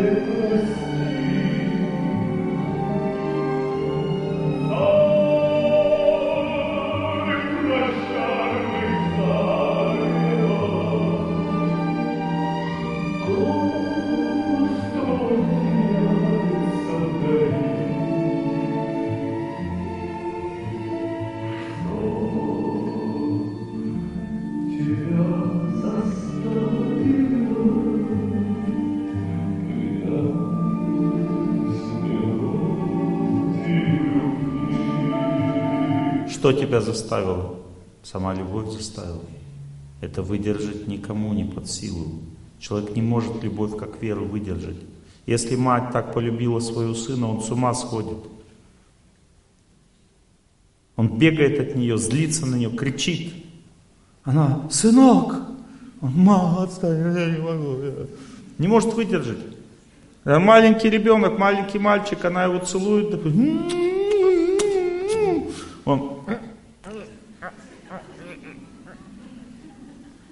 но еще ничего не понимает, но ему тяжело. Это любовь как вера, она верит в ребенка. Он такой. Почему? Потому что невозможно выдержать. Потом бегает от мамы. Мама звонит. Сынок, как у тебя дела? У тебя все хорошо. Мама, ну все хорошо, ну мама.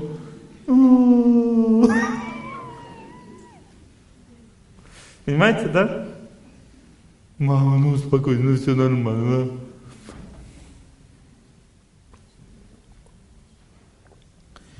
Верить не в сыночка надо, а в Бога. Бог сыночка не заменит. Это ноша невыносимая для сыночка. Сейчас уже жизнь такая стала, что некоторые в собачек начинают верить уже. Больше не в кого, никого нет вокруг. Кроме собачки никого нет. Но ты меня больше всех понимаешь.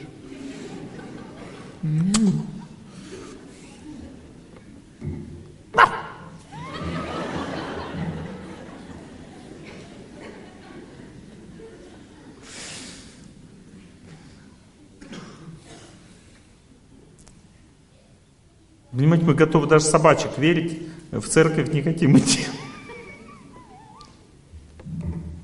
Представляете, как мы устроены?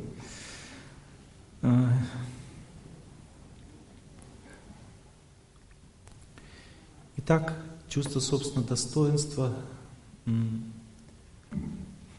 надо укреплять. Оно укрепляется с помощью служения. Служение и любовь это одно и то же. Любовь бескорыстная вещь. Допустим, я бегу по природе, мне нравится свежий воздух, деревья, это любовь.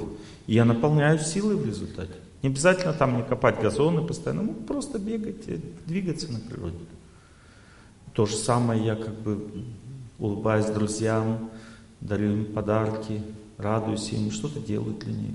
Звоню им, пишу смс, я наполняюсь энергией, дающей мне возможность дальше жить, строить отношения с родителями. Эта энергия означает, как-то легче стало. Можно жить дальше. Все будет хорошо. Понимаете, человек чувствует, он пообщался с подружками, женщина идет домой. Думает, да ладно, у нас нормально все в семье, как у всех. Она наполнилась и легче стало. Она может терпеть мужа дальше. Понимаете, это очень важно знать. Потому что некоторые начинают философию из этого делать. У нее нет силы жить с мужем, она думает, не тот человек. Мы не подходим друг к другу. Найду себе получше. Неправильное мышление. Бог дает все сразу, то, что надо. Просто все люди одинаково не будут нас испытывать. Постепенно теряется восприятие правильного человека. И очень важно знать, что чувство собственного достоинства человека, оно может быть грязным. И жизнь тоже будет грязным тогда у человека. Грязной будет жизнь и вся судьба. Это называется невежественное существование. Что значит грязное чувство собственного достоинства? Это значит, что человек очень сильно погружен в отношения с собой. Он кроме себя ничего не видит и не понимает. Никого не слышит. Ему если говорить что-то, он не слышит. Стучаться не слышит. Такие люди обычно так сильно страдают в жизни, что начинают пить, гулять, материться, делать какие-то там совершать какие-то насилия, кражи там, то есть Ну, то есть, или в депресняк уходит сильный. Допустим, мужчины часто пьют, а женщины в депресняк уходят. Иногда бывает исключение наоборот. Ну, то есть, идея в чем заключается? В том, что чувство собственного достоинства может очень сильно зациклиться на себе.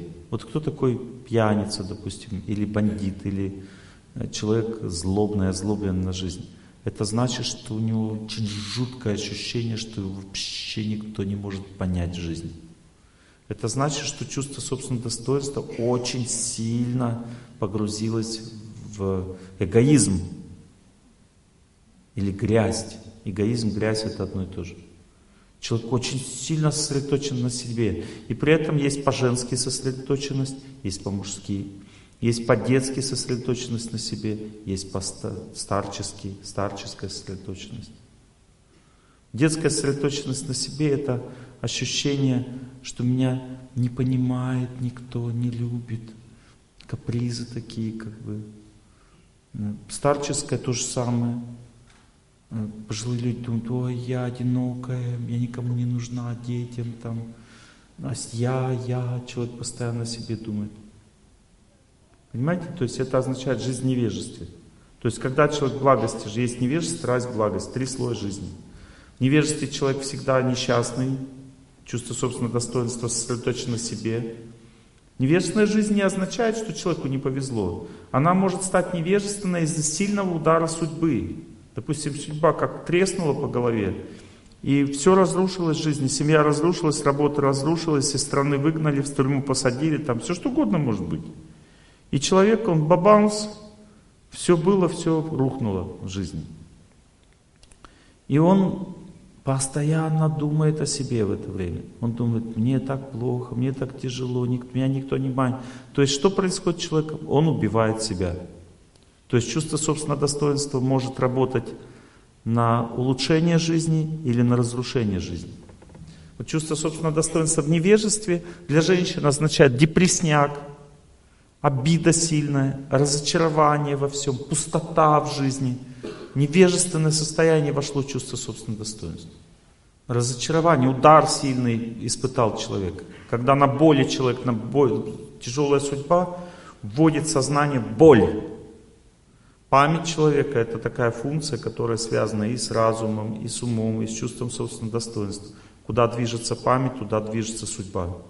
Если человек постоянно думает о себе, значит в это время судьба разрушает его жизнь. Для того, чтобы побеждать судьбу, нужно думать о других, отключиться от себя, пойти на природу погулять, пойти к друзьям, в храм пойти.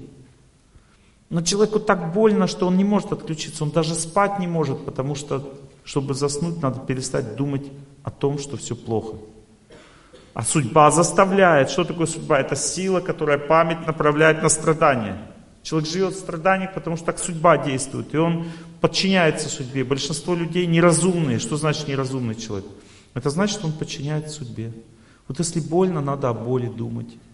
Если я гневаюсь, значит надо орать на всех. Если обижаюсь, значит я буду обижаться. Если я в депресснике, значит так надо. Если я ленюсь, буду лениться дальше. Если я не ложусь спать, значит буду не спать. Если я хочу обожраться на ночь, значит буду обжираться. Это признак того, что человек не понимает, что судьба заставляет его делать глупости. А разум что такое? Это сила, которая дает знание, говорит, «Э, туда не ходи, сюда ходи, снег башка попадет, больно будет. Вот. Ну, то есть, знание, разум говорит, не надо ложиться поздно, надо ложиться пораньше. Не надо нажираться на ночь, это сокращает продолжительность жизни. Это факт. Не надо лениться, надо наоборот двигаться. Движение увеличивает продолжительность жизни. Понимаете? Что такое старость? Она говорит, ты уже не можешь двигаться. Старый говорит, у тебя колени больные. Те врачи сказали, двигайся меньше. На солнце будь меньше. На свежем воздухе будь меньше, простынешь. По земле не ходи по гору. И просто готовься к земле. Понимаете? Врачи некоторые так советуют. Все равно не вылечишься, это невозможно, у тебя болезнь неизлечима.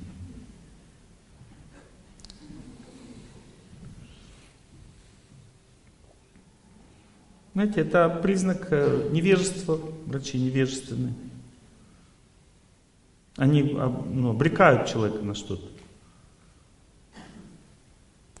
Бабушка приходит к врачу, говорит, что-то я не мочусь.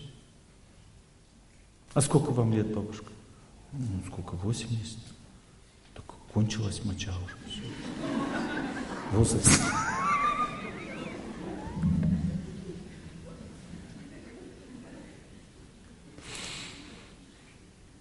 Понимаете? Врачи так говорят. Колени больны, не ходи. Наоборот, надо ходить, чтобы они вылечились.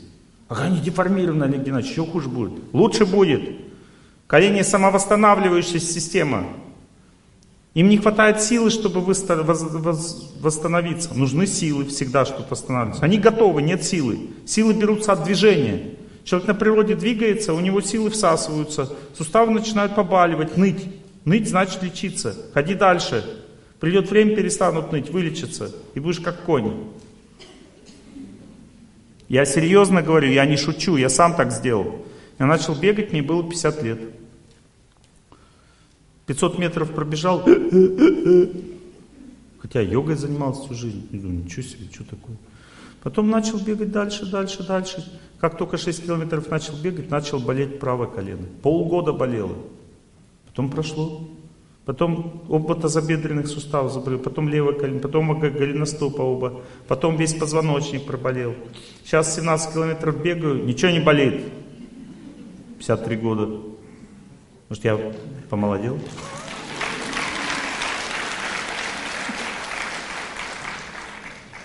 Люди боятся. Потом к врачу еще кому-нибудь скажут, о, так, значит, я, у меня заболел колено, я начал ходить. Так, надо к врачу сходить. Олег Геннадьевич, одно мнение, а может оно неправильное, может оно стерлось, у меня там колодки стерлись, надо заменять. Ну, то есть мышление такое, что там как колодки у нас в организме. Не знает, что все восстанавливается постоянно, что это не машина. Врач говорит, правильно, не надо ходить. Отлично. Ну, значит, будешь ходить под себя. Не хочешь ходить. Учитесь наполняться силой. Чувство собственного достоинства встанет на место. Я начал ходить в спортзал, так немножко, и заметил, что даже девушки в спортзале, как все хотя ругают, говорят, они становятся, у них мужские гормоны. Все зависит от того, как ты там занимаешься. Я смотрю, девушки в спортзале стройные, красивые, жизнерадостные. Потому что они как бы двигаются, наполняются силой стройными становятся, красивыми, подтянутыми. Понимаете? Теперь смотрите, как это связано с чувством собственного достоинства? Объясняю. Если вы устаете на работе, если вы чувствуете, что вам работа надоела, если у вас не хватает концентрации внимания, если вы раздражаетесь на работе, если у вас сил нет готовить, стирать, убирать, это значит, что у вас не хватает энергии природы. Это не значит, что у вас неврастения какая-нибудь или какие-то трудности с отношениями. К психологу не надо идти. Вы просто истощены. У вас не хватает сил природы. Понимаете, нужно просто на улицу. Это сильно ощущают дети. Вот когда они растут, без энергии природы вообще растить невозможно. Поэтому ребенок корет просто дома. И мать что делает? Думаю, что делать, что делать. Раз вышла на улицу, все, успокоился. И она, вот кто на улице гуляет, животные тоже чувствуют, что надо на свежий воздух. Потому что они не такие тупые, как мы в этом вопросе. Здоровье. У них интуиция работает, Бог им помогает в сердце. И поэтому в парке кто гуляет? Только с, с, с собаками люди и с маленькими детьми. Все. Видите, какая милость иметь маленького ребенка, Взрослый тоже пошел на улицу и тоже стал свежее, наполнился силой. Собаки иногда заставляют бегать. Я видел, как собака бежит, за ней человек.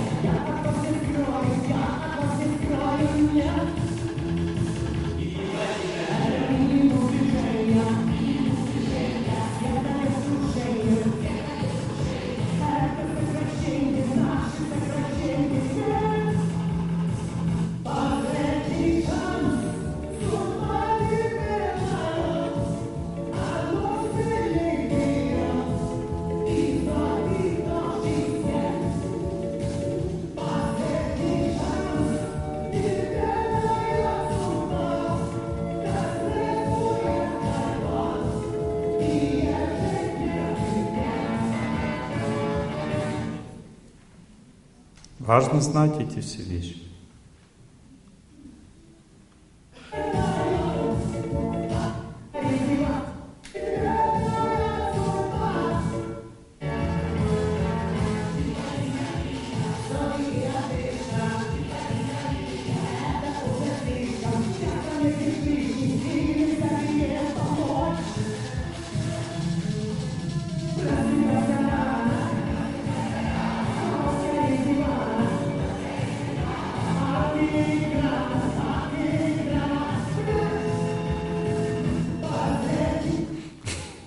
Понятна система?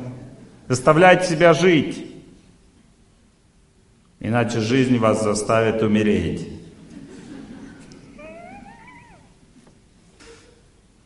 Заставлять себя надо жить. С помощью разума, знания.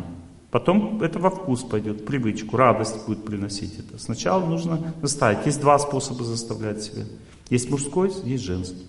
Мужчина заставляет себя через вызов.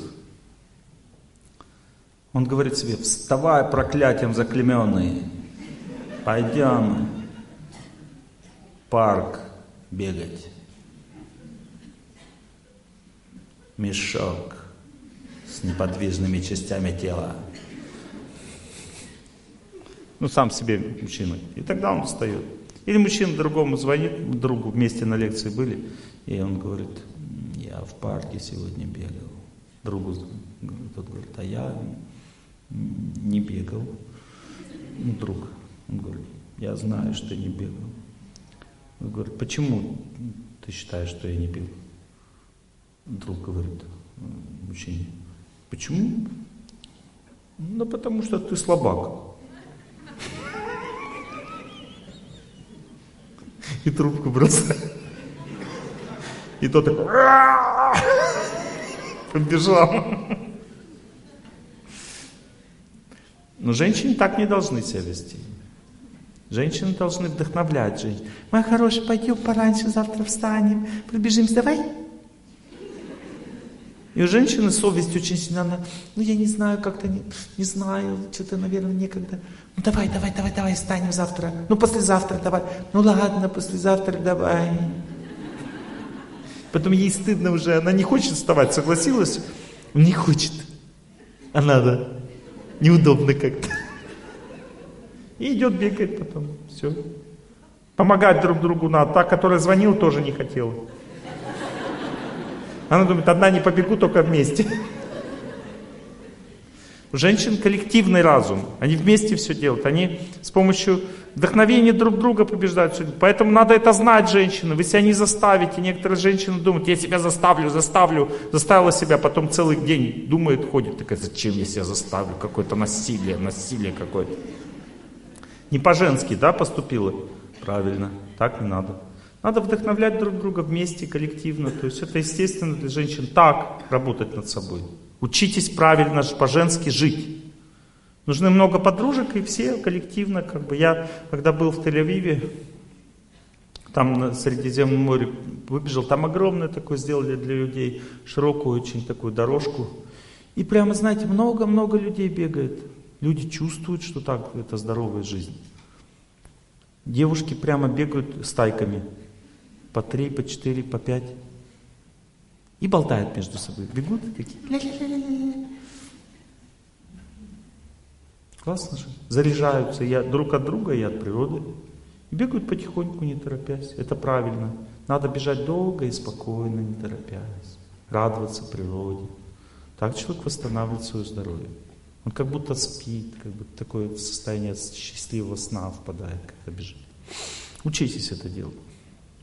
Иначе вы не сможете быть счастливым. Чувство собственного достоинства надо восстанавливать.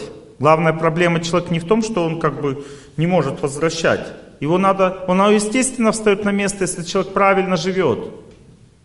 Нужно любить людей, радоваться людям, преодолевать этот барьер. Вот, допустим, на улице люди идут такие все.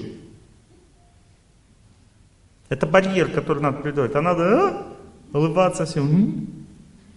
Ага. Радоваться людям преодолевать этот барьер. Есть люди в благости, который легко они улыбаются, когда видят, что им улыбаются. Есть страсти, которые так им улыбаются, они так, они деловые такие, деловые. Вот их это не касается. Они серьезные, это глупо, все глупо. Вот. А есть люди в невежестве, они а, им улыбаются,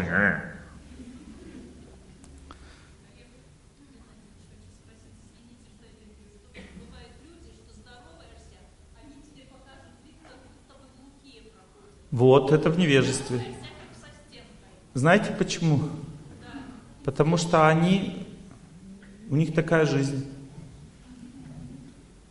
Они не понимают, как надо. Сломлены судьбой люди. Поймите это. Есть невежественные люди, которые агрессируют, когда ты с ними здороваешься. Не то, что отворачивают, а агрессируют. Надо спокойно к этому относиться. Потому что собака бывает кусачей только от жизни собачей. Я знаю. Я же повсюду езжу.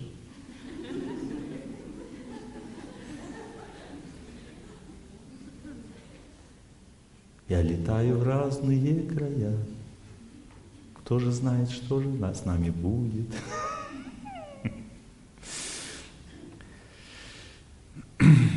Все нормально. Учитесь переносить чувство собственного достоинства другого человека, какой бы он ни было, не ломайтесь, не попадайте под эту же удочку. Если видите, что человек не реагирует, простите ему. Вы реагируете правильно, если на вас правильно не реагируют. Станьте сильной, у вас жизнь наладится тогда.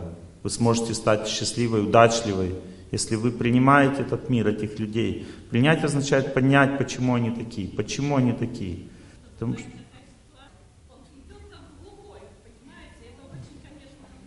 А потому что вы поверили в директора, а надо верить в Бога. Он глухой, потому что он глухой на букву Т. Знаете, на, на букву Т глухой. Да. Тупой, потому что. Ничего страшного, это не, не проблема. Простите ему это. Не надейтесь, не рассчитывайте ничего. Просто по-доброму к нему относитесь. Порадуйтесь, что он еще жив в таком настроении. Когда человек в таком сознании находится, он теряет свою продолжительность жизни. Он как проклятый, понимаете, человек, который не может на радость реагировать радостью. Это значит, что его чувство собственного достоинства так высоко ушло, что он не может видеть людей, чувствовать их. Он уже его зашкалило уже, все.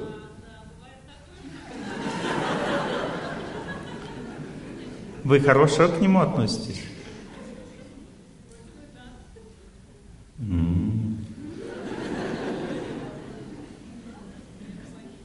А? Знаете, он очень трудолюбивый человек. Он очень трудолюбивый человек. Из-за этого трудолюбия коллектив до сих пор существует. Он очень хорошо знает законы, поэтому предприятие до сих пор не развалилось.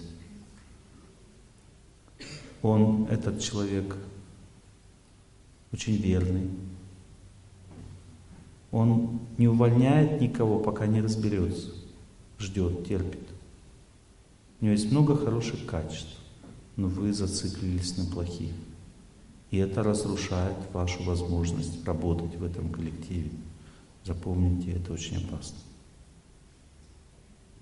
Всегда приводите свое чувство собственного достоинства в норму, потому что если оно ушло назад, если вы попраны судьбой в отношениях с этим человеком, надо его возвращать назад, иначе вы вылетите с работы и будете виноваты вы сами. Почему? Потому что если вы видите, что у человека много плохих качеств, переключитесь на хорошие, иначе это неблагоприятно. А если у вас нет сил переключиться, значит больше контактируйте с добрыми людьми. Если вы осквернились в отношениях с этим человеком и почувствовали через него сильную боль, это значит через него подействовала через этого человека ваша собственная судьба. Это значит, что вы сами когда-то себя так вели, но вы уже об этом не помните. Вы думаете, что нет? А я даже в этом жизни знаю, что да. Я даже вижу, с кем вы видели себя гордо в жизни. Понимаете, это так кажется, что мы такие все мягкие пушистые. Понимаете, так кажется. У нас у всех есть проблемы. И поэтому нужно прощать проблемы другим людям. Иначе ты же от этого и пострадаешь. Я вам для вашего блага все это говорю сейчас. Потому что вы, если вы ему не простите, ваши дни работы на этом месте сочтены. И как это произойдет? Никто не знает.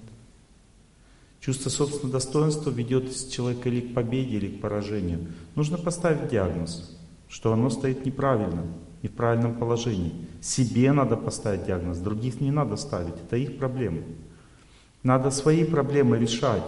Если вы обижены на человека, приводите себя в порядок, прощайте ему. Не можешь простить, значит будет хуже. Надо увидеть хорошее в человеке. Если ты не увидел, значит ты поражен, побежден судьбой. Это важно знать все. Нужно открытую, сильную позицию иметь. И если тебя, допустим, оскорбляет человек своим достоинством, это удар. Тебе неприятно, но надо выдержать его учиться. Надо быть смелым в отношениях с судьбой. Если тебе что-то не так кто-то сделал, это твоя судьба. Достала тебя, прибежала к тебе. Сделать тебе больно. Потому что все, что бы этот мир нам не делал, это всегда с нам, связано с нашим прошлым. Запомните, в этом мире нет несправедливости, есть просто то, чего мы не помним в себе.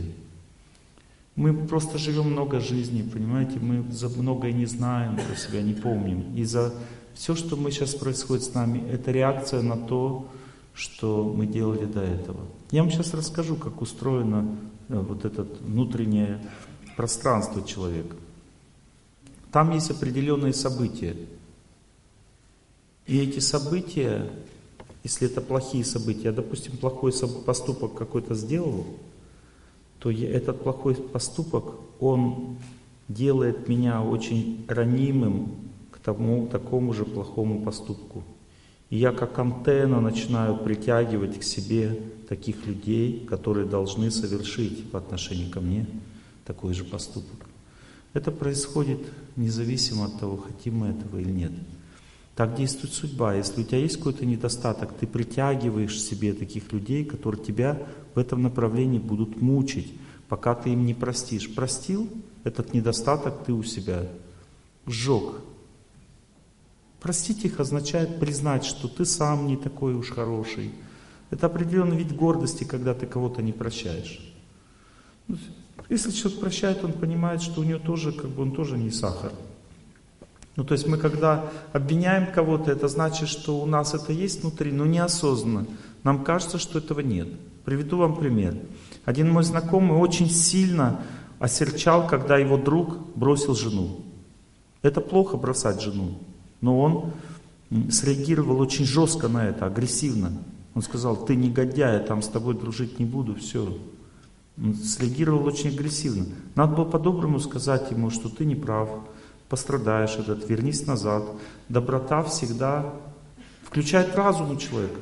Он может вернуться, если по-доброму ему сказать. Но тот не сказал ему по-доброму, он разрушил с ним отношения. Прошло несколько лет, и он точно так же бросил свою жену, один в один. За что боролся, на то и напоролся. Почему Бог так делает нам? Он нам показывает, ты не лучше, посмотри. Ты, допустим, со злобой на кого-то реагируешь, посмотри, ты не лучше. Ты такой же сам потому что так устроен этот мир. И поэтому нужно всегда принимать судьбу. Что значит принимать судьбу? Вот начальник такой достался, хочешь быть удачливым в жизни, прими его. Прими, да, тяжело, не можешь, тебя не хватает сил, иди в храм, помолись Богу, Бог даст эти силы, потому что святость очищает человека, он вдыхает эту святость, ну слава Богу, ладно, кроме начальника есть еще хорошие люди. Он как бы наполняется этой чистотой от, от э, священников, от э, служения, от песнопений духовных, от всего, что окружает. Ну, о, ну слава Богу.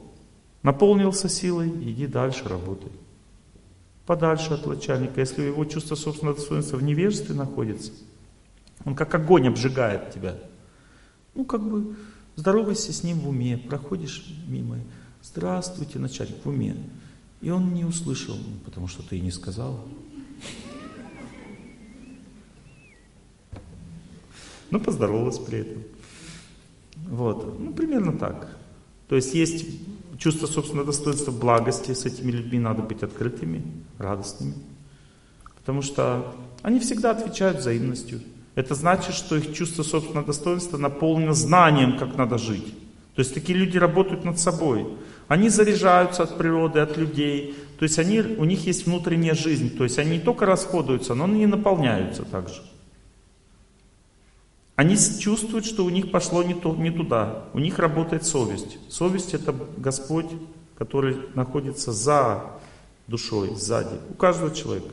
Или внутренняя жизнь заставляет нас видеть Господа или истину, и тогда включается совесть от этого видения. Или человек не видит истину, у него не работает совесть. В этом случае совесть, когда не работает, что из человека взять? Он не, ну, не понимает просто. Он не включенный, не разбуженный. Ничего страшного, включится, придет время. Надо ему простить это. Есть люди в страсти находятся. Страсть означает, что они не так сильно сосредоточены на себе, но все равно очень сильно. Когда человек невежественный, он только себя видит, себя понимает, себя помнит, только себя слушает, ему на всех наплевать. Сильно чувство собственного достоинства сильно тянет пропасть человека. Только пожалеть такого человека надо. Он деградирует, идет в пропасть.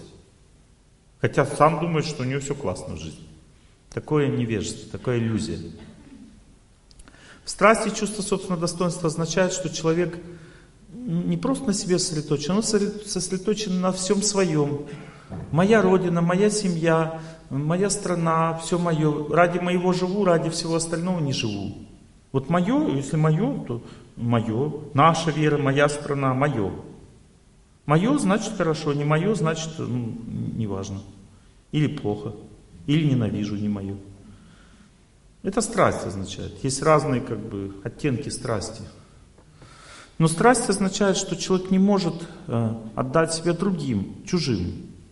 Только своему может себя отдать. Это ограниченность. В результате ограниченной возможность желать счастья, любить и наполняться. Вот, допустим, если не моя страна, я там не наполняюсь, потому что чужая страна, я не наполняюсь. А вот своей я наполняюсь. Наполняйся везде, везде твоя земля, это твоя мать. Во всех храмах наполняйся, потому что Бог есть везде, во всех верах. Наполняйся везде, люби все, что вокруг тебя окружает. Это благость. Но страсть означает ограниченность, только мое. Я для своей семьи отдаю, служу, всем остальным нет. Ограниченность сознания. Человек страсти, он не так сильно наполняется. Его чувство собственного достоинства слабое. И поэтому даже с близкими он ругается. Почему он ругается? Потому что нет сил терпеть. Он ждет, а ты же, ну, ты же мой, мой человек. Почему ты меня не понимаешь? Не понимает, потому что не хватает сил. Наполненность слабая. Вот если человек силы везде берет от природы, от добрых людей, он может понять, потому что, чтобы понять, нужно силы истратить, а у тебя их нет. Он говорит, я не могу тебя понять, я устал, отстань от меня. Правильно, так и есть. У человека нет сил. Поэтому мы не понимаем друг друга. Итак, чувство собственного достоинства в невежестве разрушает жизнь человека. Что это значит невежество? Это значит, человек постоянно думает о себе. Ну, допустим, взять девушку, она не замужем. Говорит, я не могу выйти замуж. Я ее спрашиваю, у тебя подружки есть? Нет. Ты о чем думаешь, когда дома? Мечтаю все время, хочу замуж. Ты работаешь? Мама работает, папа, я нет. Хорошо. На природе бываешь? Там холодно. Замечательно. Ну а ты как думаешь, почему тебе ты еще не замужем? Меня сгладили. Отлично. Все невежественное существование. Сильно человек сосредоточен на себе. Лень, нет подружек, мечтает. Вместо того, чтобы всем служить, заботиться обо всех, она мечтает. Когда человек в невежестве находится, чувство собственного достоинства невежества, о себе человек очень высокого мнения, а других очень низкого.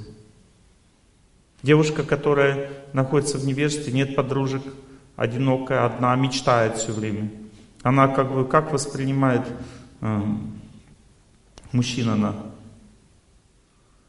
она думает, что ей положен очень хороший человек. Потому что она о себе очень высокого мнения. Она считает, что она ну, почти что принцесса. И как бы поэтому она не может выйти замуж, потому что Бог-то ей показывает а, тех, кто ей положено. Такого же какого-нибудь э, мечтателя,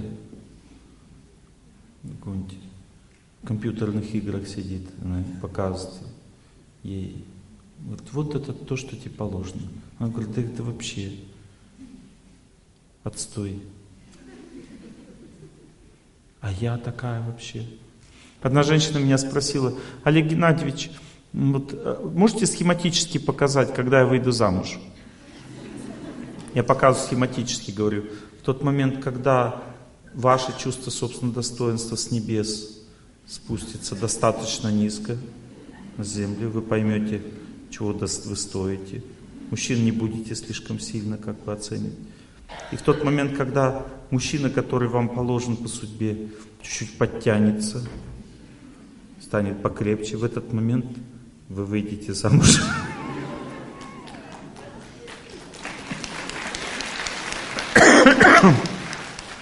Потому что мужское невежество это не развитость, а женская мечтательность.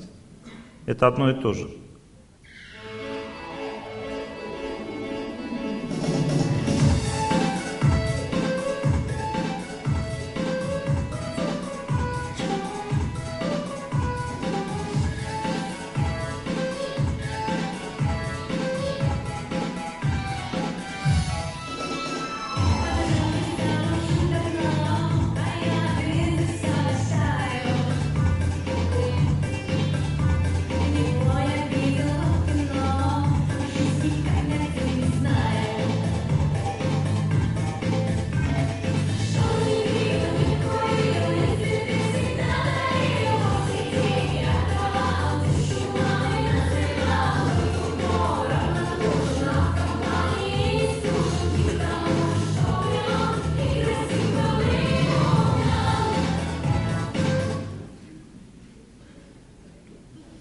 По-женски, невежественное чувство собственного достоинства по-женски. Понятно? Результат – одиночество. Так действует судьба. Что нужно, чтобы выйти из этого состояния? Надо всем заботиться, обо всех служить. Быть как Золушка. Хоть поверьте, хоть проверьте. Но вчера приснилось мне. Ла-ла, ла-ла-ла-ла. Все там всем помогла, всех заботилась, ее там все не любят, она всех любит. Супер! Скоро замуж за принца. Такой внутренний стиль должен быть у человека. В страсти чувствует собственное достоинство. Ну, то есть, по-женски поняли невестно? По-мужски невестно чувство собственного достоинства это такой хомячок такой возле компьютера, понимаете?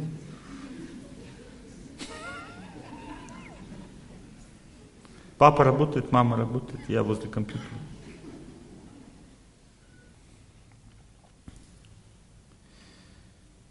Это в невежестве.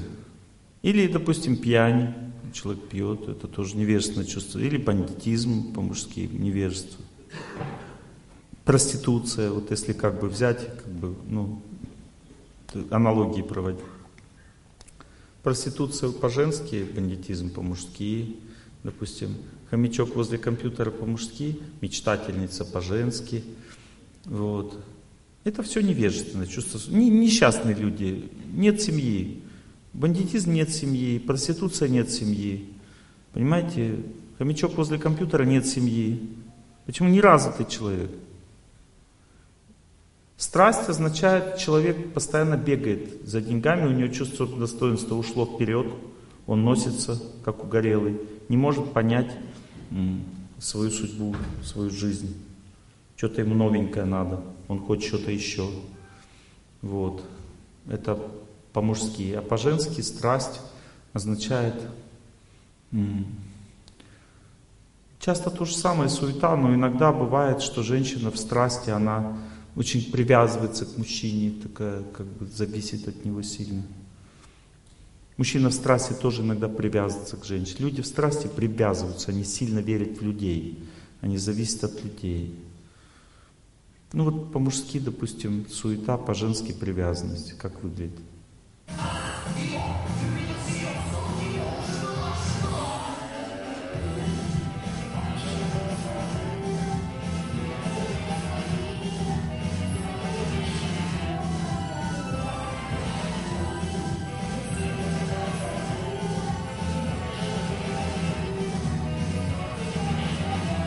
А он суетится, бегает все время.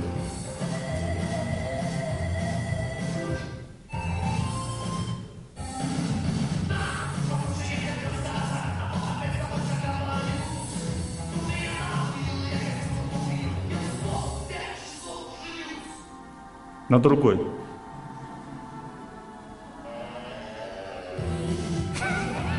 Она не поняла.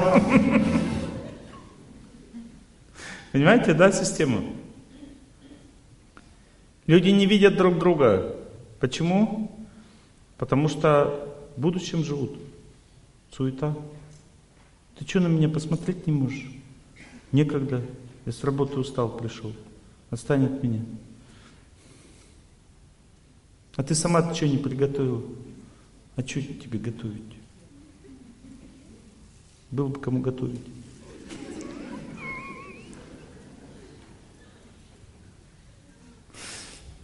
То есть торговля постоянно. Ты мне, тебе, вот, приготов... вот посмотришь, я приготовлю. Почему люди зависимые друг от друга? Они не наполнены, не самодостаточные, не хватает силы.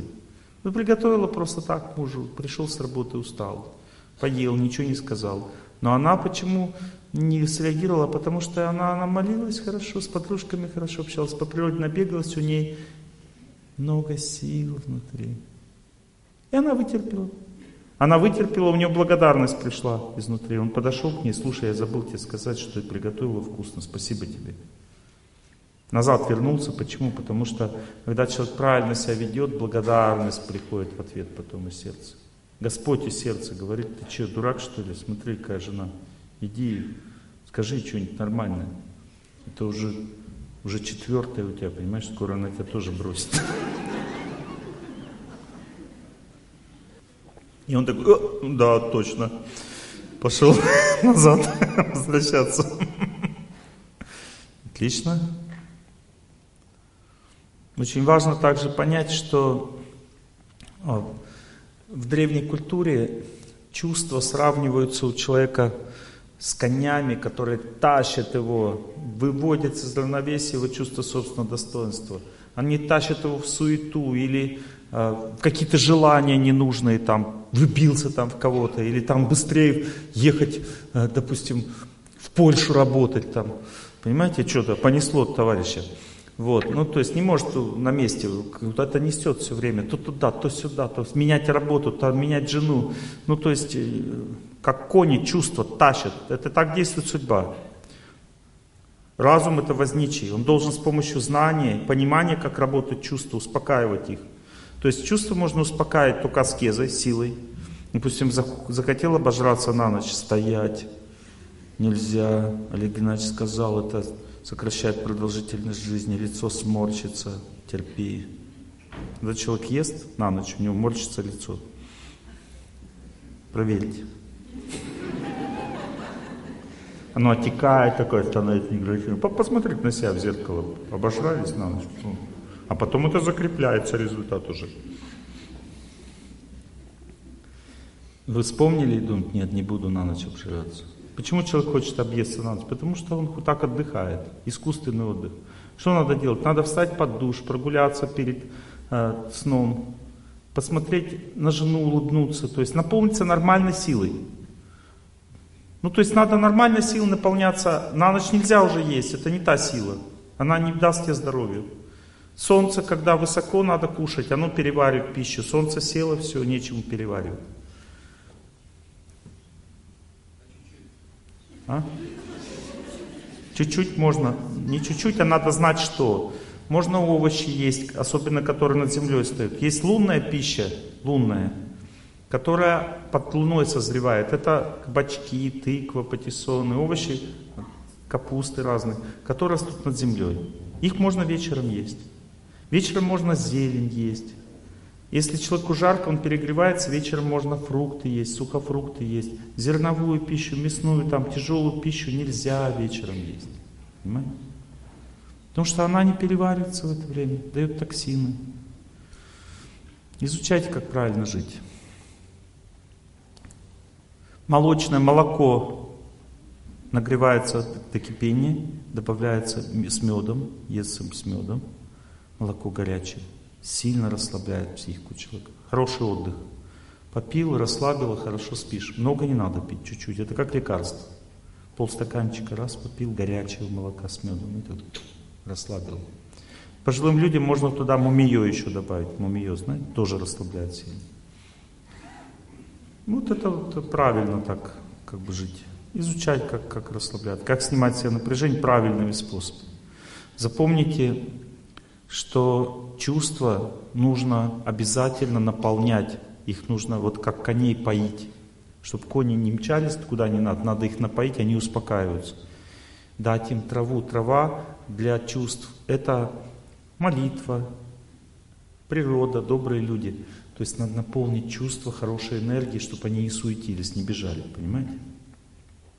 И тогда вы избежите беды, потому что судьба как действует? Она заставляет чувство бежать туда, куда не надо. Вот, допустим, как это определить, что злая судьба действует? Если вы кого-то, допустим, увидели, да, а, замуж за него хочу сильно, все, расслабьтесь, за него не выйдете. Чувства вас погубили. Чтобы замуж выйти за мужчину, нужно, чтобы он тебя полюбил. А для этого ты должна терпеть. Быть может, ты на свете лучше всех, но это сразу не поймешь. Одна снежинка, еще не снег, еще не снег. Если у вас есть сила терпеть, он как бы ухаживает, заботится, а вы так спокойно, как бы, не, ну так, улыбаетесь, конечно. Ну, аккуратно, аккуратно. Спокойно, спокойно.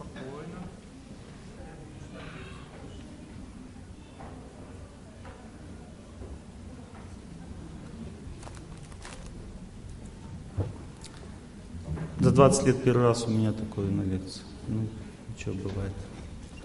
Давайте все поворачивать сюда. Не нужно как бы сейчас. Да, идет трудный период жизни человека нужно направить душевные силы свои на помощь. У меня был такой случай в жизни, когда мой близкий человек был в реанимации, отравился грибами, и мы молились о его жизни 40 человек вместе.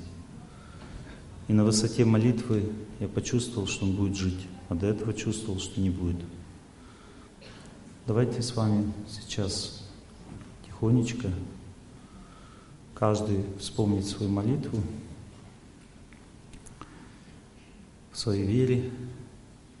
Я сделаю не громко, чтобы не мешать человеку. И мы помолимся, чтобы помочь человеку жить, выжить.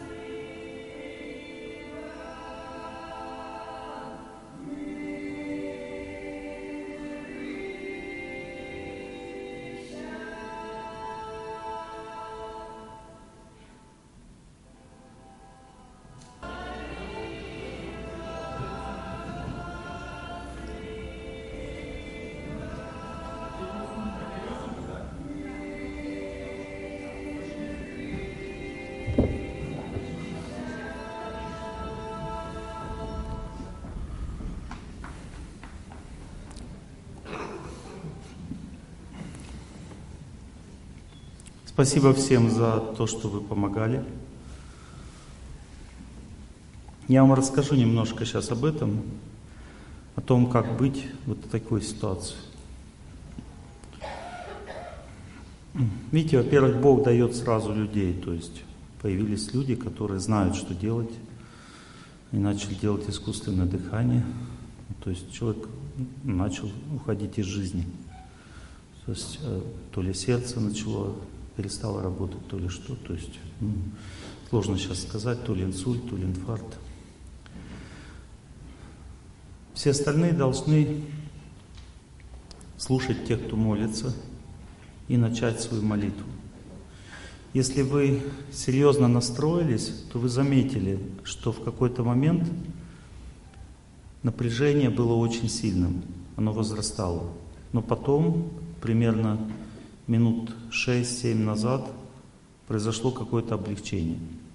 Поднимите руку, кто заметил это, почувствовал. Вот это облегчение – это результат ваших усилий. Я, я не видел, что там происходило, я просто почувствовал это облегчение. И дальше у меня появилась возможность внутренняя, как бы молитвой помогать уже сильно. То есть э, прана, жизненная энергия начала двигаться в ней по организму, и э, она начала дышать. Ну, то есть человек задышал. Вот. Это очень важно понимать, что у нас есть всегда свобода выбора. Вот в таких ситуациях э, важно понять, что нужно давать человеку.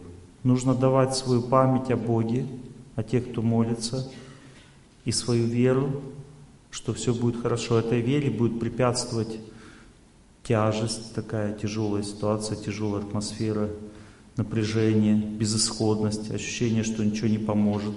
Надо это ощущение преодолевать сильным слушанием и сильно как бы настраиваться на звук тех, кто молится. И вот идет такая борьба до тех пор, пока не произойдет вот это вот облегчение. Но облегчение не означает, что надо переставать молиться, надо... Облегчение дает возможность погружаться.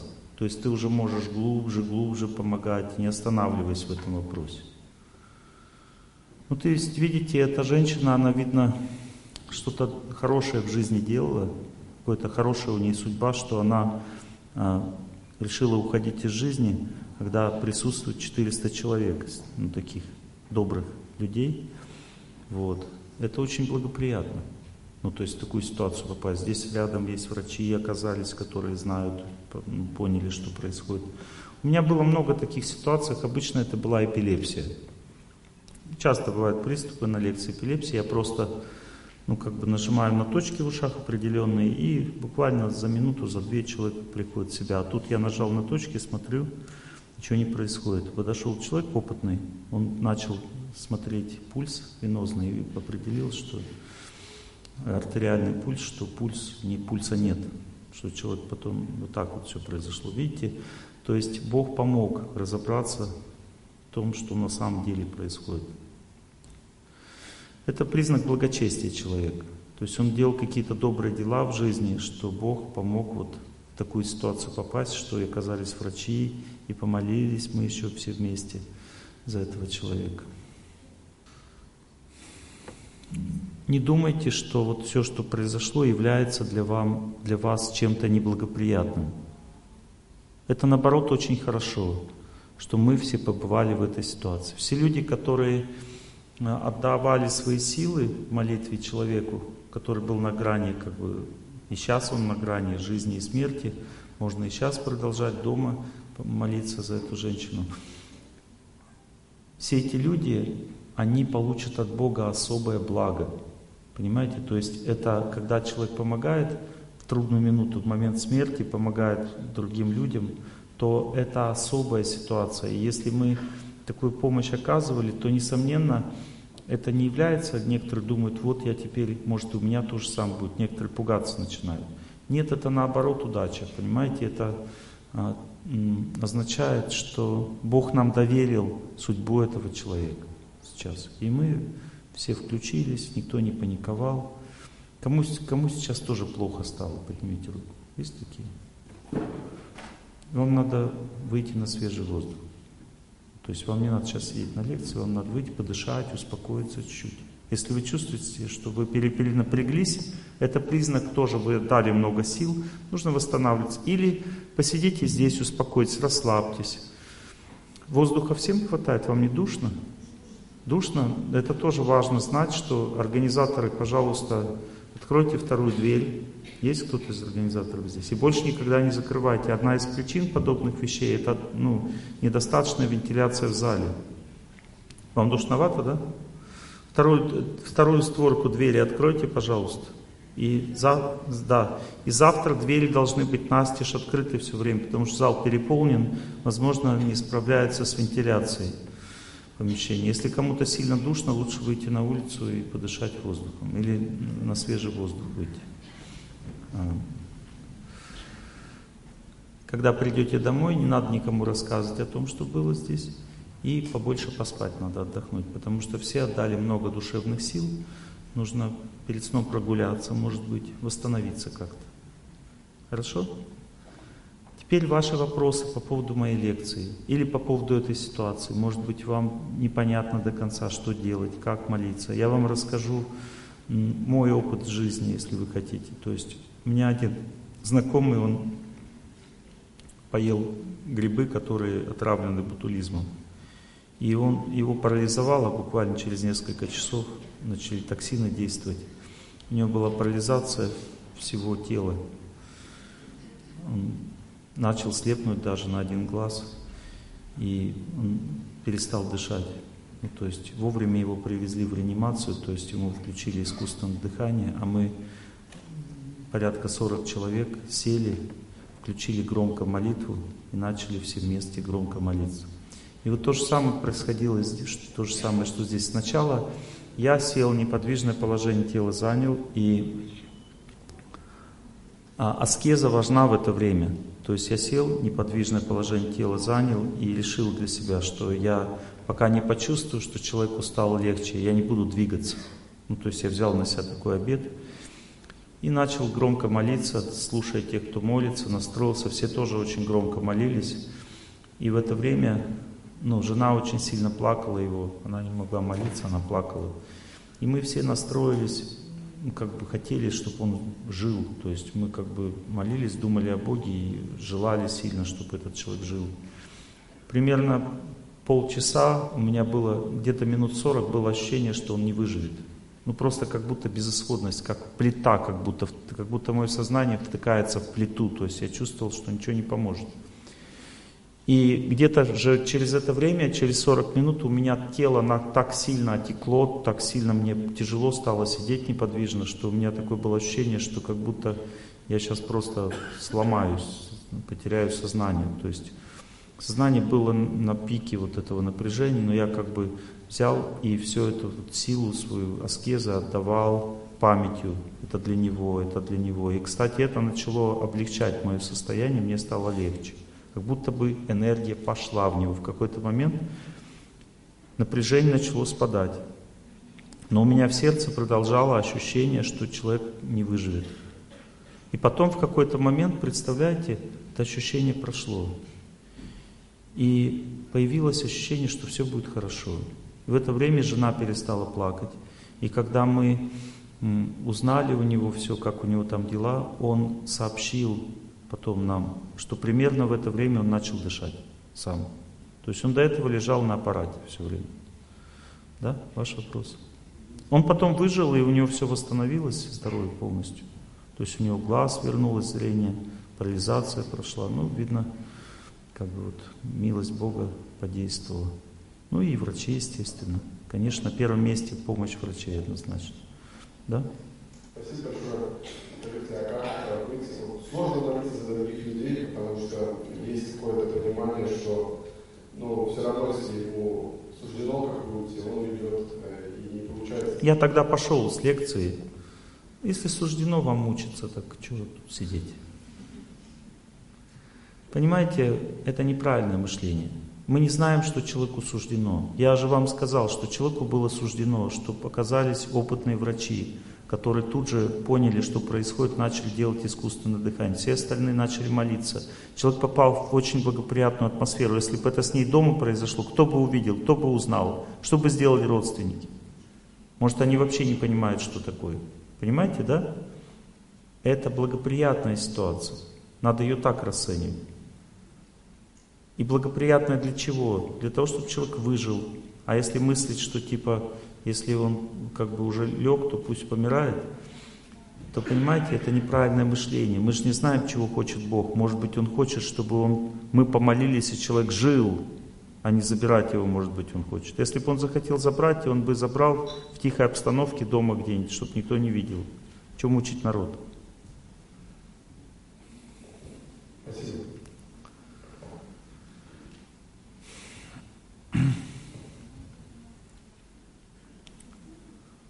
Давайте похлопаем врачам.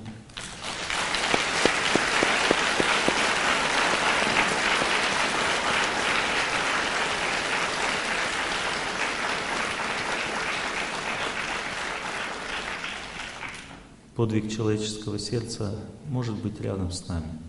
Не всегда мы это понимаем, не всегда это мы можем оценить, но иногда героизм происходит на наших глазах. И мы должны впитывать в себя это, смотреть, как люди себя вели, как они трудились, сражались за жизнь человека.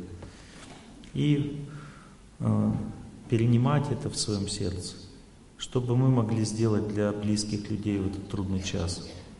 Пытаться это понять. Может быть, есть смысл поизучать эту тему, э, как вести себя в тот момент, когда человеку становится плохо. Может быть, мы можем спасти человека лучше. Может быть, мы можем больше что-то сделать для человека. Понимаете? Это очень важно знать. Какие еще вопросы у вас? Да?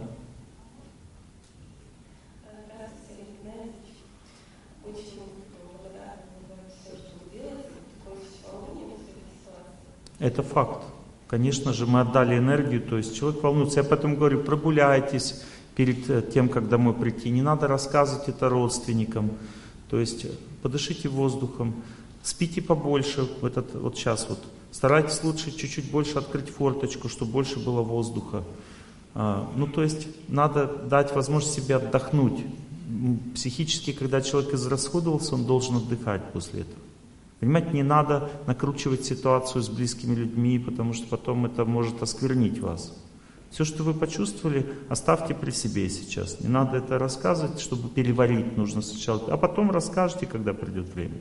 Сейчас на первом впечатлении не надо говорить, потому что это может осквернить все.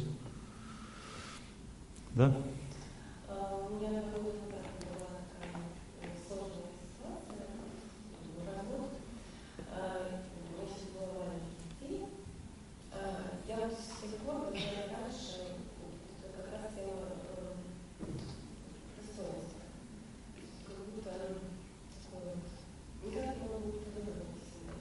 Вот смотрите, первое, что вы должны понять, когда судьба испытывает человека, чувство собственного достоинства все равно пошелохнется.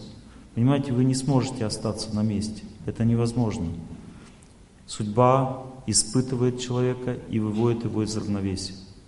Это невозможно остаться спокойным, когда происходит трагедия. Невозможно остаться равнодушным, когда уходит близкий человек. Это все невозможно. Надо просто понять, что делать дальше. Первое, что надо понять, надо себе поставить диагноз. Что происходит со мной? Если я бегу, возвращаю этого человека, если я говорю, я не могу без тебя жить, останься со мной, я хочу быть с тобой, это означает, что вы верите в человека. То есть вы и говорите, или, или ты возвращаешься, или я умру. Да? Вот такое состояние. Это значит, что верите в человека. Вера в человека разрушительна. Надо верить в Бога. Поэтому нужно ходить в храм, нужна молитва. То есть диагноз такой, нужна молитва. Теперь второй вариант. Вы как бы понимаете, ушел так по судьбе положено, вы скучаете, грустите, но вы при этом себя не теряете. Что в это время нужно делать? Нужно, но вы чувствуете, что вам тяжело, у вас слабость, вы устали, вам как бы нет сил работать, делать что-то, на детей не хватает сил, нужно на природу идти. нужен свежий воздух, нужен бег, нужна ходьба, нужно движение, нужна зарядка для того, чтобы получить силы, для того, чтобы дальше жить. У меня такая ситуация была. Я не до конца эти все вещи понимал, у меня была тоже трагедия в жизни. Я находился в стрессе, я сильно молился за человека, за все. И чувствую, что у меня нет сил. Я даже перестал лекции ездить читать. То есть у меня не было сил никаких. Я думал, надо больше молиться. Я больше молюсь, еще меньше сил. Больше молюсь, еще уже как бы на грани, когда произошло все, у меня произошло открытие в сердце, что нужно в этот момент не молиться дальше, а идти на природу. Мать природа должна... Я, я нашел, начал гулять в лесу. Мне быстро все начало восстанавливаться. Понимаете, то есть Нужно понять, теперь третий вариант, допустим, у тебя стресс, ты чувствуешь, что ты все понимаешь, что произошло, сердце на месте, все спокойно, разлука есть, тяжело, здоровья хватает, ты бегаешь, там тренируешься, но чувство очень сильного одиночества. Это значит, что нужны люди, добрые люди. То есть нужно идти, общаться с людьми, дружить, всем заботиться, помогать. Нужно энергию вот этого человеческого фактора восполнить. Понимаете? И тогда станет легче. Ну, то есть нужно всегда в такую трудную минуту понять, что пострадало, что с тобой происходит. Понимаете? И это понимание даст возможность дальше восстанавливаться. Вот что с вами происходит? Вам постро... Вы как бы без этого человека не можете жить, означает нужно в храм, нужна вера.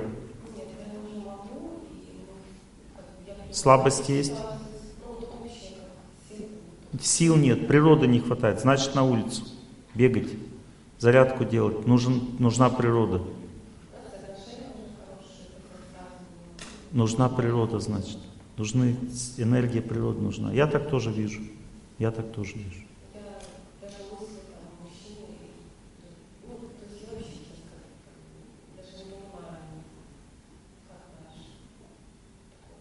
Я не понимаю, как дальше?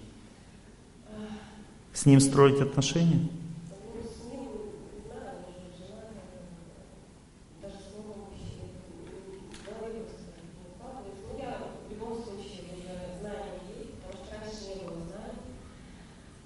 Вот смотрите, слово «мужчина» не укладывается в голове. Означает, не хватает энергии людей. Нужны подружки. У вас подружки есть? Одна? Они должны вас любить, да, надо подружкам радоваться, с людьми общаться, с хорошими, добрыми. Нужно всем служить, птичек кормить. Нужна энергия жизни людей, животных. То есть нужно всем отдавать свою жизнь. И постепенно восстановится сердце, понимаете? То есть у вас не хватает там человеческой силы вот этой. Вы должны общаться с людьми, заботиться обо всех, принимать заботу. И постепенно слово «мужчина» нормально начнет жить в вашем сердце. Вы восстановитесь, понимаете, придете в себя. Понятно? Всегда воспринимайте все ситуации в жизни таким образом. Время действует на человека – время подействовало, оно забирает силы. Эти силы восстанавливаются с помощью природы, добрых людей и Бога. Запомнили? Продиагностируйте, чего вам не хватает. Если цель жизни потеряна, идите в храм. Если даже у вас нет веры, все равно идите в храм. Там вы почувствуете себя легче, потому что там у людей есть вера. Нужна святость, нужна чистота. Если вы чувствуете, что вы не можете с людьми общаться, на мужчин смотреть не можете, вы себя чувствуете потерянным, вы чувствуете, что работа, а на работе все плохо становится тоже, с близкими людьми становится плохо, значит не хватает сил, связанных с людьми, человеческой силы, социальной силы. Будьте сильными в отношениях, идите, улыбайтесь всем, любите всех, служите людям, заботьтесь о них. Если слабость, нет сил, утомляемость повышенная, сниженная работоспособность, концентрации внимания нет, значит не хватает энергии природы. Запомнили? А теперь от всей души, от всей души мы с вами. Я оттянул немножко время специально, чтобы вы успокоились. А сейчас от всей души пожелаем всем счастья. Сейчас включим опять молитву. И прямо громко от всей души, чтобы вышла вот эта энергия напряжения, громко, все вместе. А кто уже опаздывает домой, можно идти домой. А мы сейчас немножко, еще пять минут, пожелаем всем счастья, чтобы у нас сердце восстановилось. Мы сильно потрудились, попытались помочь человеку в этот трудный период жизни. Каждый у нас такой, у каждого из нас будет такой период жизни. И надо молиться Богу, чтобы уход из жизни или такая ситуация, которая грозит смерти, произошла в благоприятное время, когда много добрых людей вокруг, когда люди могут помочь. Понимаете, это очень важно. Вот молиться Богу, чтобы Бог позаботился в эту трудную минуту, дал возможность, дал шанс победить судьбу. Все сели прямо. Прямо громко, не стесняйтесь прямо, чтобы сердце раскрылось, радостно. Слушайте тех, кто молится, и в их настроении повторяем, я желаю всем счастья хором все вместе. У нас всегда после лекции такой тренинг идет. Я желаю всем счастья